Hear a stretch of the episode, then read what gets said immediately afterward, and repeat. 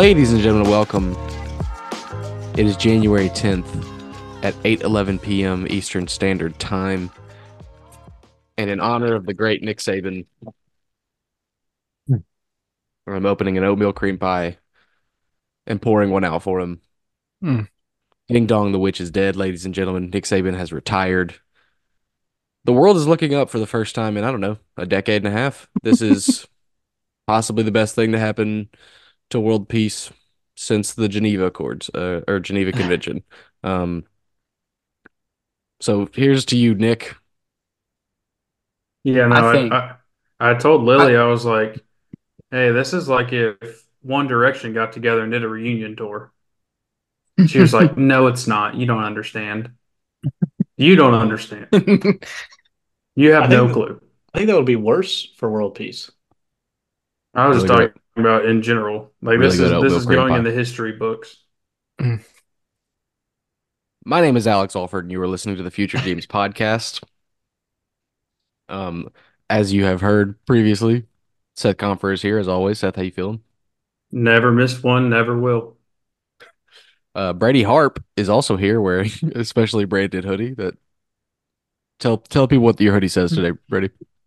Uh, yeah, it's gonna be a, a, a royal, not darker than a royal blue, a dark blue, uh, ocean blue, but like the ocean at night, so dark blue. Mm-hmm. So navy or It's The ocean with like navy. the moon's tint on it, maybe. You said it's darker than navy, and you said royal blue is your first color.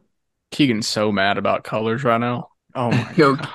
Who hurt you, Keegan? It's not. It's hey, when it's your turn, you can talk about colors, but it's my turn. I'm sorry. I'm Right. sorry. I'm And sorry. and with the the moon tinted nighttime ocean, it says Brady on the front. And for everyone that says, "Wow, Brady, you have such a big ego. Your pride's so big," uh, where's your hoodie with your name on it, guys? Yep. I didn't I didn't make this. I just found it and supported a small business that Tom Brady might own. All right. But I'm So, supporting uh, local businesses. Show YouTube real quick, Brady. local? Y- Yeah, Small YouTube. and local are not the same. That's pretty sick. hoodie. Hey, Aiden Holloway, appreciate the appreciate the thumbs up. Man. Uh, also here this evening from the beautiful state of Oklahoma, Taylor Bark. How you feeling?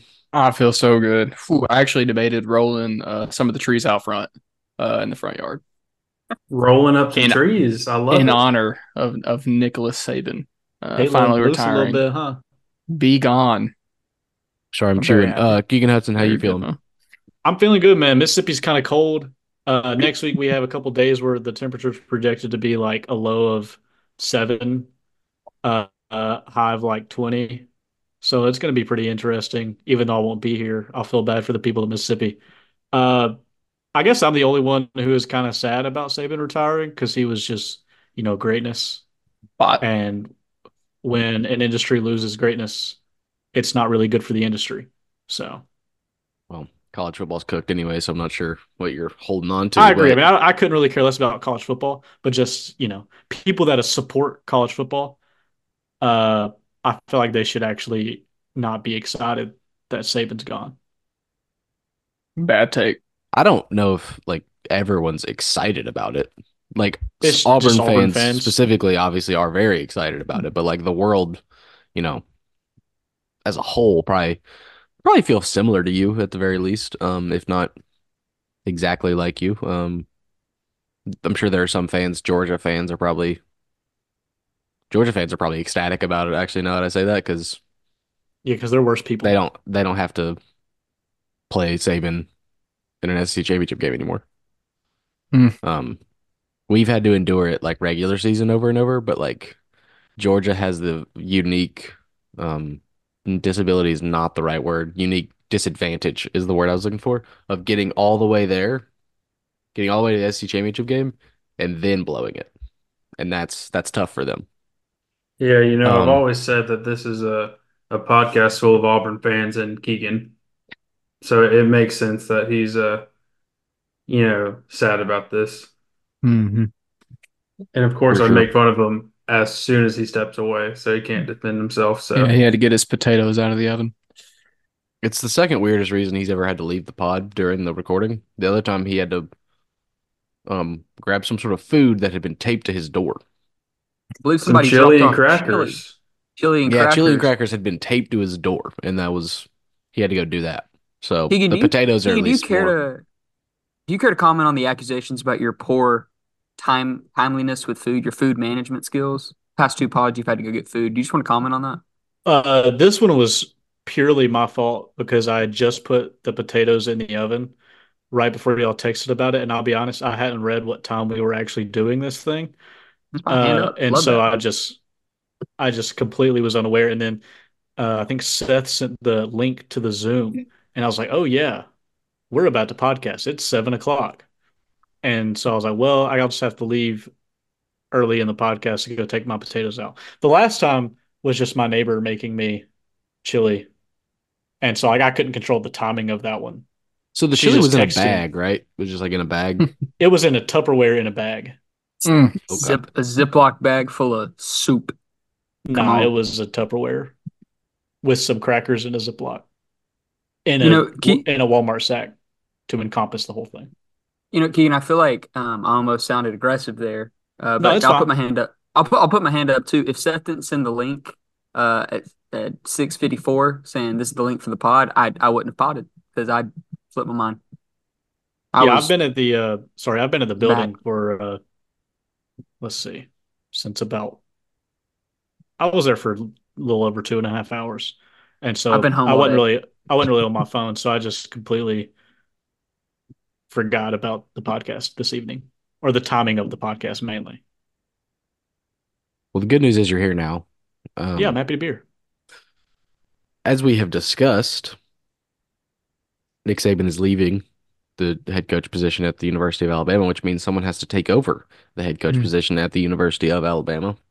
Um, rumors are that it will happen uh, with a lightning speed. Um, heretofore unforeseen efficiency.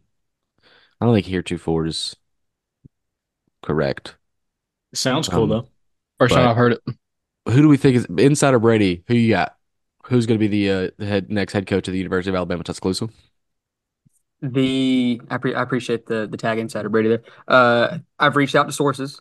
Um, I've put my name in league circles. Uh, obviously the first people you're looking at is Dan Lanning. Is, the hottest name going around right now. Uh, good, not great hire. Um, somebody that's probably always wanted to come back. Uh, Dabo. Dabo's really struggled with NIL. He seems to be a little aggressive lately. Had a black eye the other day. Maybe he's not a culture guy. Maybe he's a great culture guy, actually, for the violence in Tuscaloosa. Dabo's 1 1 right now on the board. Uh, I think we got to revisit A&M and FSU. You know, do they go after Jimbo? Do they go after Norvell? We don't know. I don't think it'll be Kiffin. I feel confident no Kiffin, no Sarkisian. I think two great hires would be, uh, I'm going to butcher his last name, DeBoer, DeBoer out of uh, Kalen DeBoer. The Kalen DeBoer, sorry. DeBoer, DeBoer. I think he'd be a I think he'd be a home run. Or they would never hire Eli Drinkwitz. I think he would do so well at Alabama. I think he's a fan. We gotta calm down with that. I, they would never do it. He's not ready for it. Oop, alarm went off. He they would never do it. He's not ready for it. But in terms of coaches that I think are like going to be fantastic for a while, I love Eli. I think he's awesome. He's a players coach. Players coach. I think first off, first person you make say no is DeMeco Ryans. I think that's obvious. Luckily for Auburn fans, he's an NFL coach, coaching in the playoffs.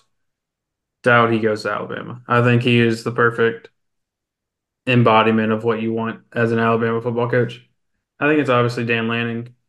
I think that was always in the cards ever since that one viral video of him yelling about Colorado and said, "They play for clicks, we play for wins," something like that. it, was a it was a pretty good bar, but the problem with Dan is I feel like he's he's still young as a head coach, not like age, but like experience. And so I mean, taking the the Alabama job after Nick Saban, who just won six national championships, the greatest to ever do it, that comes with a certain amount of pressure. Not saying he's not built for it, but I do think think that there might be an adjustment period. And how long are they willing to give him? Like if he goes eight and four, eight and four twice, like is he fired? Oh, 100%. And Um, I, I, the expectation there is crazy. I want to present one possibility as to why Dan Lanning wouldn't go. The uh, the Atlanta Falcons have an open head coach position. there is a certain successful coach of the sport of football just down the road. And if that coach were to leave his current position, his position would open up and would probably be a, mm, at least in my opinion, a more interesting, uh, more appealing job. And Dane Lanning has a stronger connection to that other position, which of course would be the head coach of the Georgia Bulldogs. Now, is it likely that Kirby Smart goes to coach the Atlanta Falcons? Absolutely not. Is it possible? Yes, anything's possible. But I would I would say if Nick just- Saban, if sorry, if, if Saban didn't retire, I think that it's a very strong possibility. But his dad just retired. Like, why would you like have a free three or four titles in a row? Like, who else is there? Harbaugh's probably gone. Who else is there? Sark. I mean, Texas still hasn't done it in Hugh what Freeze. twenty years, ten years. Hugh Freeze, shout out. But I don't know. I think Kirby. There's always the chance of trying to prove yourself at the NFL.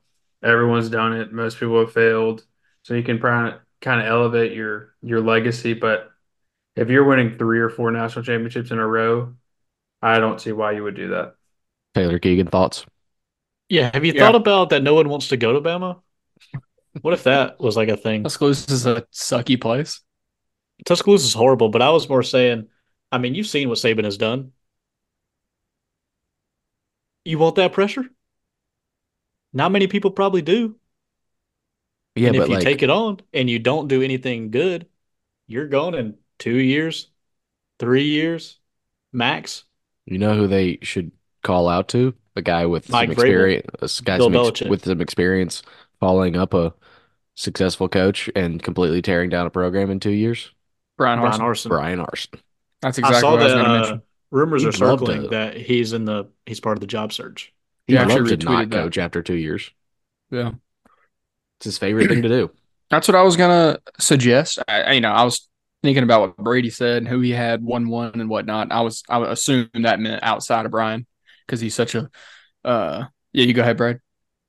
Uh, yeah, Brian. Brian's the uh, the understood. You know, you pick up the phone. If he answers, you don't know if he will, but if he answers, then then he gets the job. I formula. I've been formulating my hot board. Uh, so I didn't mean to, Oh. to cut you off. I, I ran through. I don't the have too much to say. Okay, great. Uh, I, I didn't. I didn't have a, a ton of. Um, I, I kind of ran through the gauntlet. Didn't have a lot, a lot, a lot of specifics. But in the past five minutes, I've formulated a hot board. Maybe maybe a power rankings of where Bama is going to go and in what order. Um, you know, like I said, big culture fit. He's got ties to Bama. Dabo Swinney won one. Uh, he had the black eye, history of violence. You got it. you got to kick the tires. Uh, number two, uh, Urban Meyer. Um, can't ever count Urban, count out Urban in in this day and age. Uh, number three, Cliff Kingsbury. Yeah, they want to they want to bring some some air it out air raid. Uh, and then um, a little wild card. Let's go Chip Kelly. Hmm. Uh, guys, these these are exclusively made up. Uh, fishing for reactions. Just I just wanted laughs. Um, Cliff Kingsbury would be awesome. Actually, I think he's a, maybe a horrible person, but Bama would be pretty awesome with him. I don't think would Hugh Freeze love- scared of Cliff Chris Cliff I was gonna Kingsbury. say the biggest issue with, Auburn fan. the biggest issue with hiring Cliff Kingsbury is he's a bad coach. So that Alex like makes a, really good points. It's like a, a sort of an Really unsurmountable obstacle. Um, this is a just saw a tweet, um, a statement from the athletic director of the University of Alabama at Tuscaloosa, Greg Byrne, says, "As with any coaching search, our goal is to be thorough but expedient. Our ideal candidate will be strong in recruiting and relationship building, player development." Excel in X's and O's and have the overall ability to lead this historic program. There will be plenty of rumors out there during this process. Next time I talk publicly will be to announce our new coach. If you don't hear it from me, don't believe it. And then he says two words that I shall not repeat. Um, so there you have it. They're going to try to find uh, someone who is who can recruit and who can coach and uh, is good at his job. Uh-huh. That's breaking So- news, right? He was he was low key describing uh, a young Nick Saban. They should So really go look for repeat Nick Saban that- type. Yeah, Yeah. Be my- I think that'd be huge for for the University of Alabama Tuscaloosa. unfortunately for get a Nick Brady's unfortunately for Brady's high board, I do think that that um sort of eliminates Cliff Kingsbury. Mm-hmm. And Yeah. to, we're kind of knocking Brady's list out of the park right here. But so Dabo Swinney signed a new deal, I think, a year or two ago, and his buyout is sixty million dollars in two thousand twenty-four and two thousand twenty-five. And there's a stipulation because they probably saw the writing on the wall of him going to Bama that it's one point five times that if he were to go to Bama. So No 90 way. mil- 90 million? Come on. Wait, that's for who? So, For Yeah, Dabo. Dabo. um, if I may, the reason the reason Dabo's won one uh, is more of the culture fit. He had the black eye. He's he has a violent history, according to that. That's the only reason he'd be he he'd be up there that far. Is Dabo's uh, consistent nature to find trouble, is, is what it is. And the Um, and the University yeah. of Alabama Tuscaloosa has a, a long history with violence. There just seems to be uh, a puzzle piece fit, is what it Sure. is. It, it, Sure. it makes sense, if you will. Um, will they do it? Probably not. I I Yeah. would be I would be surprised if Kiffin went. I think that's Kiffin's dream job, but he just signed an extension. I don't know. I wonder what his buyout is. A lo- Given- all these coaches they're talking about have buyouts. Given doing all that um portaling and like accumulating as much talent as the state of Mississippi, much less the University of Mississippi, but like the entire state has ever seen on one football team, just to immediately leave Crazy. would be the funniest thing I've ever seen. So I, I believe that his contract, he just signed a new extension. I think the buyout is private, so I don't know if we'll be able to understand that. But the problem with this coaching job for Alabama is no matter what the next coach does or who it is, it the, it'll be a disappointment from Saban. Like it'll always be a step down. Like I think there was a stat that every single recruiting class at Alabama under Nick Saban played for a national championship. That's Like there are unreal stats, and the amount of pressure, and obviously these coaches they have huge egos, huge prides, and so they want the pressure so that because they believe it brings the best out of them. But the best out of them will never be good enough because it'll ne- never be Saban. It'll never be Bear Bryant. And I don't know if it's logical for coaches to want to do that. Just a quick think- question for the group. Sorry, Alex. Uh, No, yeah, go ahead. if you have something directly on that, you can go ahead and do that because I had a whole different question. Uh, well, my the thing was how many head coaches of college football are logical. Like being a head college football coach seems just like a insane lifestyle to leave. Um, so to me at least, any college football coach with any sort of I guess confidence would be the word, but like I think that they're all sort of, you know, wired, at least the good ones probably are wired in a way that would be like, oh, I can do that. That's that's something I could do because I'm different. I'm like that. You know, it's like how every quarterback has to be a cocky D hole. Every good quarterback has to be a cocky D hole. Like it feels like that's how college football co- coaches kind of have to be wired, but at the same time, the good ones are probably at places that have a lot of money, and Mm-hmm. money can override that thought for sure. Yeah, like I feel like the entire recruiting appeal to Alabama was play under Nick Saban, come to the Bama standard, be groomed to be an NFL draft pick. I mean, he's had probably almost 100 first round picks. And like, I don't know how much of that is attached to the university or Tuscaloosa because as a city, we know it's kind of disappointing. And I don't even know if they have the money to, you know, compete with Texas. Apparently A&M's got big bucks, Ohio State. And like, I don't know if you can recruit as well because Saban's gone. The entire point of going to Alabama is be coached by Saban. Saban was not grooming young people. Let me clarify. But I mean, Crazy. it's got to be impossible. I mean, we already saw it. Ryan Williams, who's probably the best high school player I've ever seen, already decommitted. Like on, 10 baby. minutes after Saban was announced. And Is he that good? He's him. Amazing. He, Saban- he I was- un- you, you just said best good. high school player you've ever seen, so I was, I was just wondering. Seth And- played in a pretty Seth- good program. But Seth, you you were teammates with NFL wide receiver George Pickens, correct? Yeah, well, they're different receivers, but But you'd take Ryan Williams. It was the point I was trying to get. yeah, I, I think you can. I think you can do more with Ryan Williams. George was a guy. You If he's do covered one on, crimes with George Pickens on the he- on the field, because he's an insane person. on the field, if you ever threw it in his direction, he was going to catch it. Ryan Williams, I mean, he literally reminds me of Jaylen Waddle, and Oh, he's like that. 16 years old. Jaylen Waddle's so good. Um, uh, Saban did tell Ryan Williams that he was going to keep coaching until he croaked. So he's a lion, son of a gun. But that's Or okay with me. rock now, and we just don't know it yet. There you go. Like uh, like the king in Shrek. Um, my one question was, who is the guy that we just simply don't want to see in Tuscaloosa? DeMeco. I mean, DeMeco Ryan's, but I genuinely Yeah, think that that's I- like I think that's impossible. I Yeah, agree. don't- So I- outside of- there's Well- no logical reason to go from a successful At least right now. NFL coaching job to a college coaching job Especially, I I can mean, find. If it does get announced tomorrow, I mean, he has a game, what, Saturday? So I just don't think if it's announced tomorrow, and who knows if that's actually Mm-mm. true, then it's DeMeco. I genuinely think the only one would have been Kirby.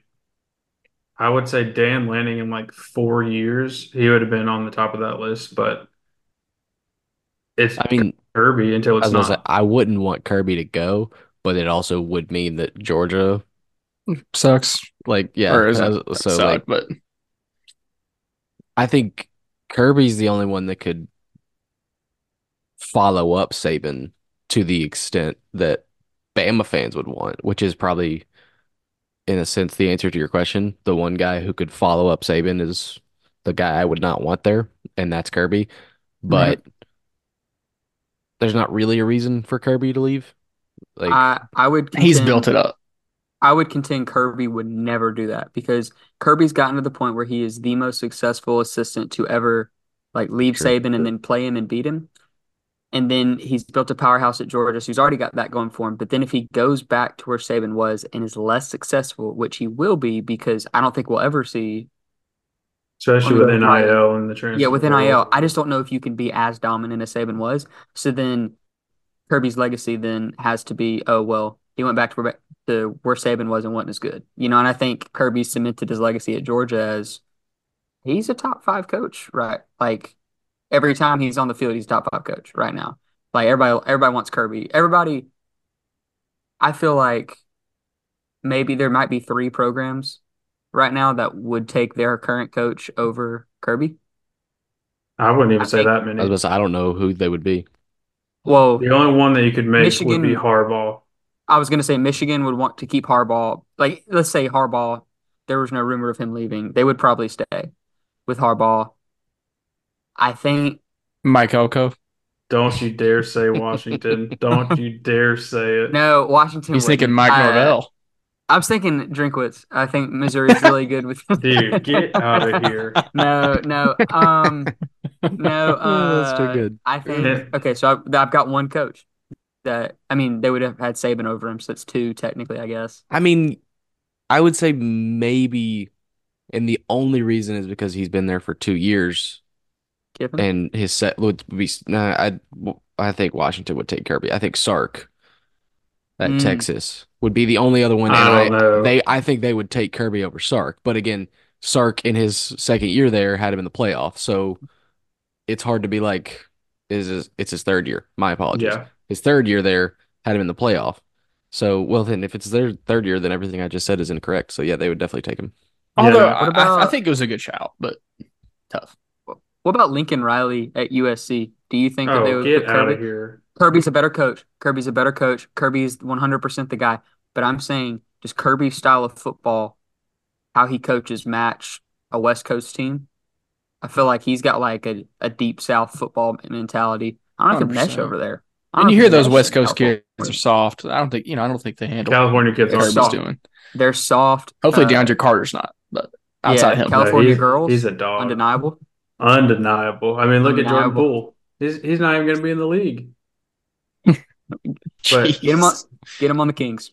the the only reason Harbaugh would they would take him is because he's a Michigan guy. He played Mhm. there. I was about to say, That's yeah. it. That's literally the only reason. If Kirby played at Michigan, they take him over Harbaugh probably tomorrow. I agree. What about Deion? What, what if Deion went to Alabama? How would that affect LeBron's legacy? I was actually going to ask that question about Saban retiring.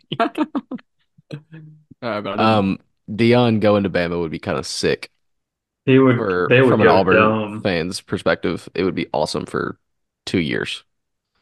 That third year, actually, I don't know because the I'd be talent's already there. He wouldn't have to rebuild the terrified. talent pool. I would be. So it would really just come down. It would come down to whether he hired good coaches. Auburn could have had Travis Hunter. But we got But- Payton Thorne. So what's the issue? I will say, Lane Kiffin. He's normally on Twitter yapping his mouth. I've been which is looking at. Lane Kiffin's Twitter It's hilarious. He's not on Twitter yeah. since the moment it was announced. silent. Silence. Earlier or yesterday, Kiffin posted a picture of him on a plane to Alabama. to He's be the constantly he's constantly talking about Alabama. And then, of course, 20 hours later, is he on another plane right now to Tuscaloosa? I just- do you know? You check the flight path? I, I'm I'm tracking Jets right now. Uh, he for some reason it's a it's an 45 minute flight. He's been in the air for five hours, so I don't I don't know where he's going to. He's, He's going just back circling. and forth. He's he's he's just circling the southeast. There's been one get it. plane circling the Tuscaloosa Regional Airport for four and a half hours. He just wants clearance to land. I don't I don't know. Lane leaving Ole Miss. What does Ole Miss do? Like who does This- Ole Miss hire? This 'Cause they fan base have- and this thing would be just absolutely in shambles. They Especially- think Lane Kiffin is like God. Grail. I mean, fair do you enough. think they do you think they upgrade Chris Beard to the football coach down there? will dual action? Lane leaves? I mean, they might. Keegan, give us a state of the state of the university uh, with Kiffin there, and then repercussions if and when he leaves. I don't know. I don't know the history of Ole Miss football that well. This feels Bad. like the greatest Ole Miss football has ever, like the most excitement they've ever had in their program. It feels like we're currently living in it. Mhm. It's probably accurate. I mean, I I hear the like. There's a lot of Mississippi State fans at the law school, but there's also obviously a healthy percentage of Ole Miss fans at the law school, and they talk about Lane Kiffin nonstop, and they love him. And if he left, they legitimately like the suicide rate might increase a couple percentage Oh my points. god. Yeah, Ole Miss football is literally Archie Manning, Eli Manning, Hugh Freeze, pre hookers, Hmm. and Lane Kiffin. Yeah, I was really gonna say that the last time a team they would have had a team this good might be Eli one of Eli's years, but I don't even know like that. And then Hugh Freeze had them cooking for seven Years. weeks in 2014. They were. They were. Then, weren't they in the playoff the first uh, in They were, 2014? it was Mississippi State, Mississippi Ole Miss, State, Auburn. Auburn, and uh, the Oh, fourth team that I can't remember. so but good. yeah, And then Treadwell broke his ankle. I, I genuinely Oh. think if he doesn't break his ankle, that they're in the playoff. Uh, that's a Treadwell. future Super Bowl uh, winner, Laquon Treadwell. for sure. What Who he team play is he for? on? He's on the Ravens, No way, unless that's a different receiver named Treadwell, but I don't know very many of those. dude. I love Laquan. When he when Auburn broke his leg, He is uh, but also Ravens. stopped him from scoring that touchdown. That was so bittersweet because because he's such a great player. But also we won, so Win-win. yeah, great ball player. I'm I don't know. now uh, I'm just really interested to see, not to see, but like to speculate what Ole Miss does at their head coaching because again, Lane Kiffin, assuming he doesn't just dev- devour that roster. I don't know what Seth's listening to, but um, We can hear it by the way. we could indeed hear it. some Either of the way, greatest coach of all time. um, unless Lane just completely decimates that roster when he goes to Bama, they would have one of the six or seven best rosters in the country. All you gotta do is hire the right guy. The thing is, is if he leaves, the right then guy, you know? then wouldn't their portal open up for another thirty days, and so then they'd all leave. Yeah, that would be the issue. Um, and then, I mean, good and probably go to Bama. That'd be horrible. Yeah, They sorry, should- I was lis- I was listening to a bunch of Bama fans complain that we rolled Toomer's. I'm all for the rolling Toomer's because, uh, but like number one, I don't care all that much. I think it's funny, but also it just pisses off Bama fans, so that that makes it completely okay. Yeah. No, Bama fans are in shambles, and it's going to be awesome. Mm. And what also will be awesome, depending on if our guy, he, he's getting ready and the, he's getting his makeup on, you know, he's in the dressing room. We've done this before. Unfortunately, he won't be available for a press conference, but he will be available later on tonight. we got a special guest Get ready. with a special statement to be made. Um, you know, there were some some rumors out there. Speaking of future or rather former special guests, Saban and Belichick would just trade these, do a little trade Oh, situation. Bill. Saban just goes takes over the Patriots for for a season. Here's the thing: Has Belichick ever handled the grueling uh, SEC schedule? Not once. Hey, I tell you what, why don't why don't we just ask him? Bill Belichick, everyone. Ladies and gentlemen, Bill Belichick. Bill Hey, Bill. Belichick, thank you for joining us. Appreciate you, Bill. Yeah, we have one question from Keegan Hudson. Yeah, Bill. Uh, as you already know, Nick Saban uh, announced his retirement from the University of Alabama, and there's a lot of speculation going on with the coaching hire, and a lot of people are really wanting you to become the next head coach of Alabama. Do you have any any thoughts? Anything you could tell us that might, you know, confirm, deny, or just put those rumors to rest? Yeah, Nick's a good guy. Uh, just get ready for the draft. Um, watch film. Um, but Nick's a good guy. Uh, wish him all the best. Yeah, appreciate that, Bill. Just wanted to thank you for taking the time out to uh, participate on the Future GMs podcast. It means a lot that you would do that for us. Yeah, we, we know your time is very valuable, so Hmm. thank you for just, you know, that little short sliver of time. Thank you. Ladies and gentlemen, Bill Belichick. Wow. Thanks, what a- Bill. That's been one question spot. with Bill.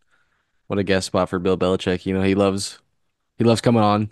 Um, it's a shame that I can I never line up schedules with him for some reason. You really Um, do miss him, dude. It's you're Yeah, we, we pass uh, each other in the halls every time. I don't know how it keeps happening, but um, yeah, I don't know. I think. I've got a Oh, Keegan's go ahead. yeah, I've got a I think I've got a I've compiled a list of potential Alabama coaching hires.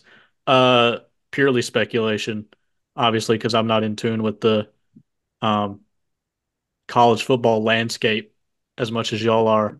Uh, Matt LaFleur, Sure. uh, I mean- Mike McDaniel. You know, Matt LaFleur's one loss away. You know, uh, Mike McDaniel, um, Kyle Shanahan, Uh-huh. okay. uh, Sean McVay. Would Jalen Milroe be Wood. the best quarterback Kyle Shanahan has ever had as a head coach? hmm That's a good question. Didn't he have Kirk Cousins?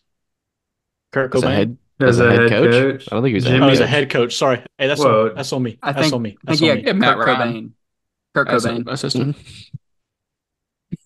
Uh, he So yeah, have- probably. He did have Is Matt Ryan MVP the Matt best Ryan coach? as the best Matt quarterback he's ever Ryan? coached at all?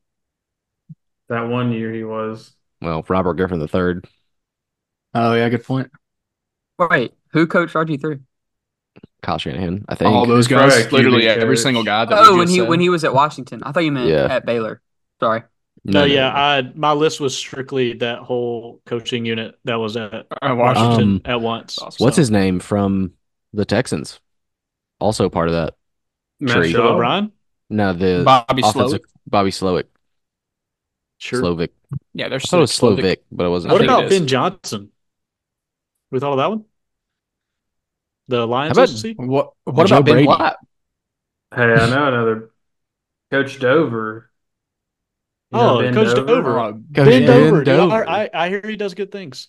Big Ben. Ladies and gentlemen, let's let's hear some words from Coach Ben Dover. No, I'm just kidding. Ben Ben didn't have time to make it this evening. Um, He's we do busy. we do have another we do have a special guest though.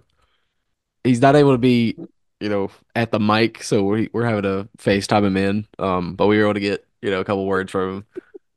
Ladies and gentlemen, uh 45th President of the United States, Donald Trump, with with words about the retiring of Nick Saban.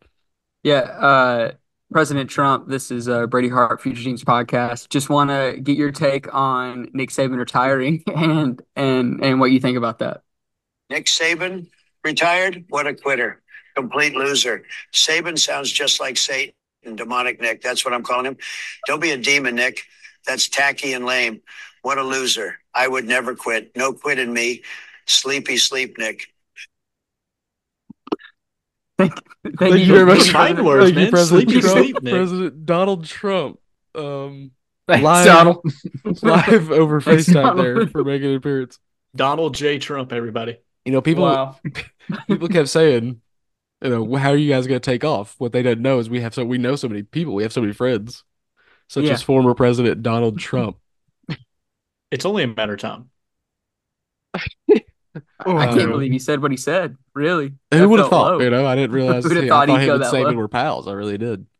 Yeah. Oh, s- sleepy sleep, Nick. Um, People would say that was a typo. Uh, I think he just misspoke. Is what it was. well, I don't know why it would be a typo considering, like you said, Exactly. he was speaking uh, live, but we call he called in friend of the pod. um, I guess. friend of the pod, Donald Trump. Um, we do not endorse the storming of the Capitol. Uh, just want to get that Stroud Boys, baby. get that Let thing out of the way. Um, Speaking of CJ Stroud, should his dad be freed? We'll talk about that later when we talk about our outlays of the If he makes the Super Bowl, his dad should be pardoned of all his actual severe crimes Yeah. if his son makes the Super Bowl. Hashtag stay locked up, Mr. Stroud. Um, and there's not really a great transition, but we I did want to talk about we were talking about Harbaugh earlier. There we go. Talk about the uh, the national championship game. Um, Jim Harbaugh's final game as the head coach of the Michigan Wolverines. Um, Michael Penix's last game of his 18 year college football career. Um, tell you what, a lot of people were saying Jayden Daniels didn't deserve the Heisman after that Texas game. And then Penix Yeah. came out and doo dooed on the bed. So now who deserves a Heisman? Trick question it's was always. Jayden Daniels. Yeah, always Jayden. He had a he had an incredible year. I don't know why people always try and uh you know say he didn't deserve it, but uh it sucks for Michael that he that he went out like that. uh because he dominated Texas. I mean, he threw so many just phenomenal footballs. Um I just hate that. I hate that Washington couldn't get the W. Uh, Seth may have some real, you know, analysis on the QB play. I'm not sure. Yeah, you know, Ty was very uh, adamant on how Michael Penix was the worst QB he's ever seen. Still waiting on the cut ups. Um, you know, they're not going to happen. All 22. all 22. But um, crazy, you know, Alex says that he's been in college for nine years, which he has. Somehow he's still younger than Bo Nix. Wild stat. Yeah, Bo Nix um graduate or was 42 years old when he graduated high school. So that's that's where that came from. Ima- imagine being held back so you're good at a sport. Couldn't be us. Um, but yeah, it, it really sucks because Michael Penix has never played that bad all year. Literally the one time that I guess people watched the Texas game, but I mean he balled out that game and then gets on the biggest stage and probably the first time I've ever seen him not play well. And it, it was so annoying. I mean, Michigan bullied them in the first quarter or second first half. And then Washington adjusted. The game was close. And then they threw like a 50 yard pass, catch it, phantom holding call. Yeah, there's some suspect holding calls. But it, it's awesome because now, in about a year or two, when more details come out about Michigan, this championship is going to be vacated anyway. It doesn't mm-hmm. matter. But yeah, Washington, they they play a more fun style of football, and unfortunately, they got manhandled, and we were wrong. Um, speaking of Washington, this is a tweet from Colin Cowherd, a well-known insider of college football news. says two sources confirmed to me late this afternoon that Bama athletic director Greg Byrne, knowing that Nick Saban retiring was always a possibility, has had his eyes on Kalen DeBoer for some time. And then includes the sentence Byrne is highly respected for some reason. Um. Hmm. maybe did Kalen DeBoer know it was his last game, and so he didn't, you know, he didn't care if he won or lost because he knew he had a job lined up. Colin's He- got those Pacific Northwest connections, so It is kinda be a- tr- I mean, It's kind of wild that Washington was as good as they were, though. Just like it's crazy. in well, it's because they were all six year seniors. And they have three NFL wide receivers, and that always helps.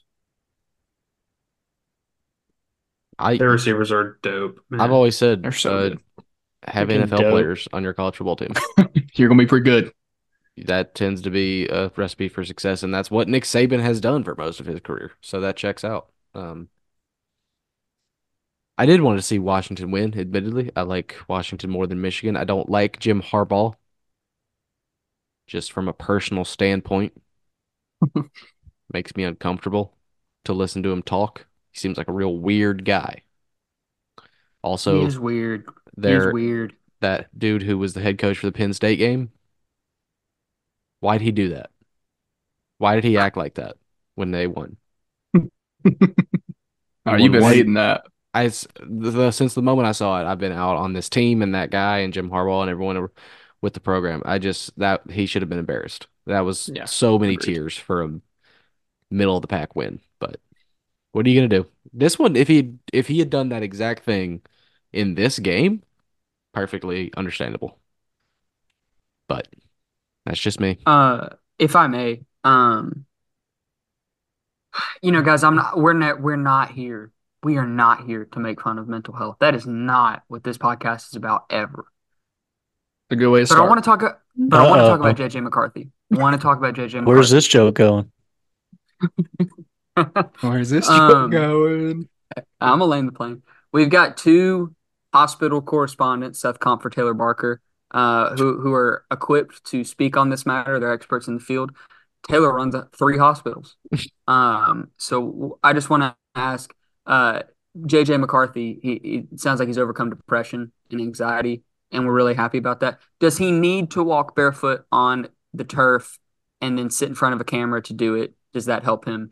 Uh, I think Alex wanted to weigh in before we get the uh, the experts. Just before it's important because this this point is important as to determining. Uh, it's important to note he wasn't even barefoot. Had socks Okay. on. Hmm. They Taylor, called him. that- They called him barefoot, and he had socks on. I get no not having shoes on is one thing, but barefoot is a very specific state of being. What that is he barefoot? just straight up wasn't. what does having barefoot mean to you? Nothing on your foot, Naked just- feet. just Okay, freeing out And, into the and world. would socks would socks would socks go against a barefoot approach? Correct. I am positing that having socks on inherently means you are not barefoot. Your foot is not bare. Your foot is not Mutually bare. Exactly. exclusive. They cannot coexist. Okay. Uh, Sandals, knowing the not bare feet. details. Okay. Do are we are we more upset at ESPN's uh, bad reporting that we would never do, or are we upset at JJ McCarthy for coining it that himself? Uh, Taylor, you got it. Yeah, I appreciate you uh you calling on me. Um number one, I uh ESPN's not not a company that I've listened to for reporting uh, in like 4 to 5 years. Um so I didn't even know that they reported barefoot. I, I have seen JJ McCarthy. I don't think that you should walk around outside without shoes on ever. Uh so if if he's doing that, uh I think he does still have some issues. Now, listen here, I like I, I'm not an expert myself my wife, on the other hand, training to be an LPC. So if she wants to come on the pod, talk about you know the depression that JJ McCarthy battled and him uh, sitting down and meditating next to the goalpost uh, as soon as all the cameras are out, she can, and we can get her on next week. Me personally, I, I think he's a fraud, and I and and to be even more fair, I'm I'm, I'm shocked he's the fifth quarterback off the board uh, uh, for for ESPN. That's shocking to me. And you know, Seth is a better analysis of quarterbacks, and maybe he could tell me something he sees. Uh, but I've seen one good throw out of him all year. I've watched one game. He made that one throw across the field in the first quarter. That's it. he Uh, did play well, He, but played all right. I mean, he, he completed seven passes. Maybe. I was going to say they're asking him to do basically nothing. I'm, the the offensive linemen specifically in the first half, every run play were 10, 15 yards downfield. I mean, they were getting the second level better than any offensive line I've ever seen. They dominated. Dominant. But so I'm actually very pro grounding. That's what he was doing. It's basically getting yourself connected with the electrical charge of the earth, and then in that way it, it somehow clears out the free radicals in your body. I don't know. It's hippie medicine, hippie science. You're pro. What, Brady? Quick question. Uh, would cotton socks interfere with the Oh, grounding oh, I- process? Great I was going to get there. Okay, thank you. Thank you. So yes, if your barefoot is not touching actual grass and the actual earth, I think there are two things wrong here. One, he's wearing socks. I get wanting to be comfortable and cleats can be tight, but you're not grounding. Second, I don't even know if you can ground yourself on artificial turf. You can't. Mm, I would Like, say is no. there is there concrete and then plastic grass? Doesn't sound like you're touching the earth. Now, I'm all for meditating. If you you can do whatever you want to get yourself in the headspace, clear your mind so you can perform. Don't lie. Don't speak on grounding like you know what you're talking about. He doesn't. He has no clue. Yeah, I also heard that he brushes his uh, Holly Rowe, by the way, just to give credit. This was to the, the, wildest thing I've ever heard. Brushes his teeth with his left hand for for alpha waves. Some sort of So- brain waves are released if you brush your teeth with your offhand. I don't even think I could do that, and maybe that speaks to my offhand. I need to get in the lab. But uh, Well, you- most you've insane got a wedding ring. I've ever heard. Wedding ring holding you back. That's a good Uh, point. It's heavy. Maybe that's symbolic. I'll leave it there. I, as crazy as it sounds, he he he and I might be on the same YouTube reels because I think it creates neural pathways. He's dominant right hand, n- new neural pathways when you use your left hand. If you ever try it, try wiping after you take a dump with your left hand. You're gonna have to wash your hands afterwards. You're not gonna be able to do it. That's Brady. He uh, has Brady actually swaps hands every time. Mid wipe. Brady has a big day. Um, Oh, good for here's Brady. my thing. One, as we've discussed, this whole grounding situation, I get where it's coming from, just not that he's that's not what he's doing. He's not. As we've discussed, Im- impossible to do with socks on. And if that's what I don't know if if ESPN termed that bare feet, if he said that it's bare feet, maybe normally on a grass field he would do bare feet, but because he knows that he's not actually doing it this time, he's Mm. like, well, I can't even do it correctly because of the turf. What's the point in taking my shoes all the way off? Maybe that's what he's doing. If that's the case, you know, more power to him. I'm with that. But It's a double negative, which makes a positive. no. So for, He he's in not going to do it fake, so he'll do it really fake, and that'll make it beneficial. we m- we might be on something here, guys, because you know I'm not into feet picks, but I looked it up Whoa! at at the Rose Bowl, bare feet on real grass. I, I yeah, I, that's what he knew. Like he could feel it because right. he is used to it. You know, he does get he he grounds himself. He gets those those energy, those vibrations from from the from the earth. But he was like, well, I I'm not even gonna be able to feel it. So oh, that's, that's just pretty good. I'll just take my shoes off. You know, I'll that'll give it up to extent JJ. McCarthy. You know, we doubted him, but he was always a step ahead. Maybe I'm Now, back in he- on JJ McCarthy. Can he throw the ball? No. Is he better than Bo Nix? Yes. Seth, just a quick question. What did you search uh, to figure out if he was barefoot during the Rose Bowl? I looked up. What did I look up? JJ McCarthy grounding. Oh, okay. And it was just a 15 minute uh, video cut of him intentionally grounding. We've got we've You know, got S on G. We got S on G. Skin on grass.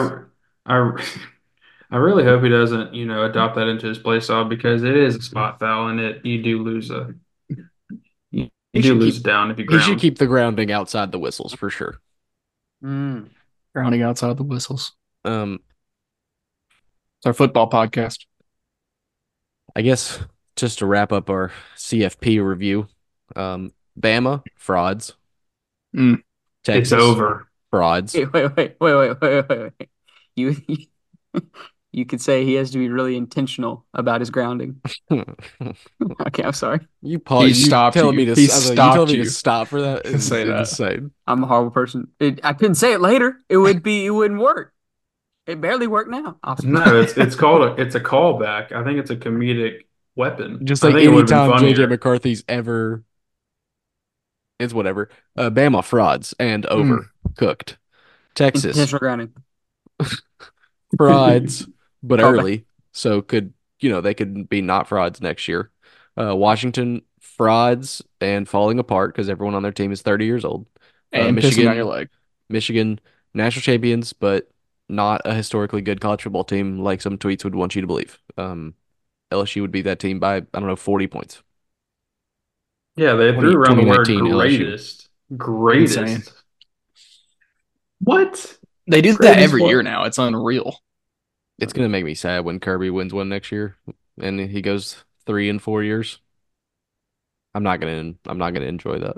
Alex, listen. January it's the tenth today, right? It's the January 10th. it's the anniversary of 2010 national championship, and Nick Saban has retired. Let's not bring up Georgia next year. All right, let's have a good day. It's a good day to have a good day. So we we do have a Lane Kiffin tweet, and it was in response to Ole Miss getting a recruit. So all signs are point, Oh, he's pointing going to towards him staying. Whoa, whoa, Oh, whoa! Nah, he's out of there. Uh, he's already signed the papers. Kalen DeBur, that- or however you say his name, DeBur, Debil. seems seems like a risk that they shouldn't take. He seems Like- like a West Coast guy through and through. I like how he looks I I I for the Pacific Northwest. For sure. really didn't know about him until this year. I know he's a really great coach. Seems like a why would we even risk the non-culture fit? I mean, I guess Brian Kelly developed a Southern accent in 30 days. Me and my family. That's crazy. So funny. It, it seems like a risk you shouldn't take. You know who is available to be a head coach and was the head coach of the same school that Brian Kelly is currently the coach of and was the head coach of the aforementioned historically great 2019 LSU Tigers. Les Miles. Edward Go Tigers. So I was thinking, Go Go Tigers. Tigers. Uh, Go we're gonna Tigers. go. We're gonna go down, go. We throw the ball on road time. Adio. We're gonna throw the ball to Joe Milroe, my running back, roll time. Uh, Jamie, we're gonna throw the ball about 45 yard downfield. We're gonna play hard on the line road time. Those were pretty good. That was pretty good. Uh, we should have got him on. God. Uh, we'll get him next week. Yeah, we'll get him Once next they week. announce him, we'll get him next week. Um, God. even if he, yeah, even if he doesn't get the job, we know that he's in the hunt, and so we'll get him next Exactly. week. We'll- we'll get Just his for a statement. For we'll a get his words yeah. on Taylor- the uh, on the search. Taylor, you ever seen the movie uh, Ace Ventura, Pet Detective, with Jim Of course, Carrey? yes, of course, yeah. That that uh, interaction you just did there reminded me of that. Thank you. It's very- I've very actually, I've had a couple of friends say that I look like Jim Carrey. It's not my favorite thing. Also, two small so sorry. children said I look like Jim Carrey. You look like Uh, Jim Carrey as the Grinch.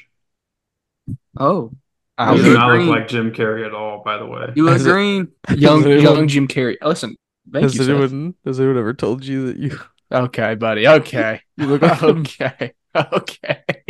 Okay. Has anyone ever told you Let's cut mean, him out. actually- Let's cut him out. character and flushed away? oh gosh, No, no one's ever said that. No one ever, no no one ever has even thought of that. Uh, outside of my wife the you other and Ty, day very and noticeable. Uh, in high school. Yeah, dude, when did you do that movie? Thanks, This Seth. guy. I'm yeah. Ah, crap. Katie, Katie Oh, just sent a man. laughy emoji in the YouTube comments. Oh, not KD. Get. KD, man. Uh, KD. Wait, Chad Baker Appreciate Mazara said two Feo? What? shouts out Chris Oh, Moore for got the you. donation. Um, Hey, Got you Chad, how about you make a shot, buddy? Sorry. Wow. Chemistry's off. Keegan, Mhm. I don't know the last. I I don't think you've said a word on this podcast for 45 minutes. uh, uh, I don't know the last thing I said either. I think it was What? the name Kyle Shanahan. What's happening with the Pistons? Uh, they're getting. Dog Um, walked by Wimby. I was gonna use some choice words. They're getting beat very badly, Hmm. and Wembanyama has a triple double. Go ahead, Wimby. Uh, Keegan, did you see that the latest computer power rankings had the Pistons above the Celtics though? That's On- awesome. on our on our Twitter account because that's that's really um, good.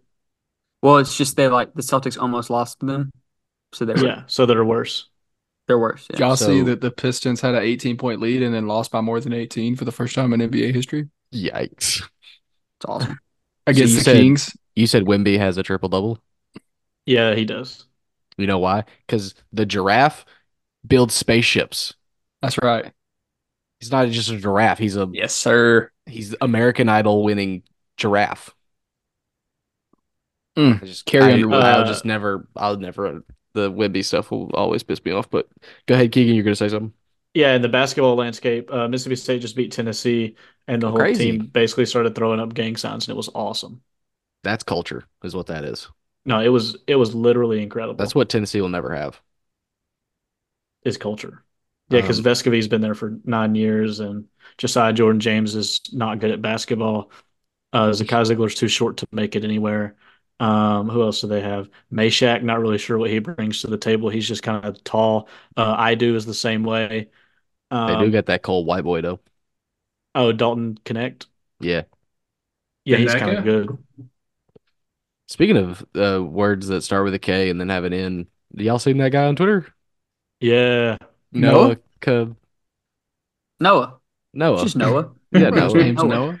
No, Are you familiar with Noah? No, okay. Um. yeah, That I know. wild. Uh, That's crazy. Anyway, um, there was something you said in there that was uh about the state of Tennessee.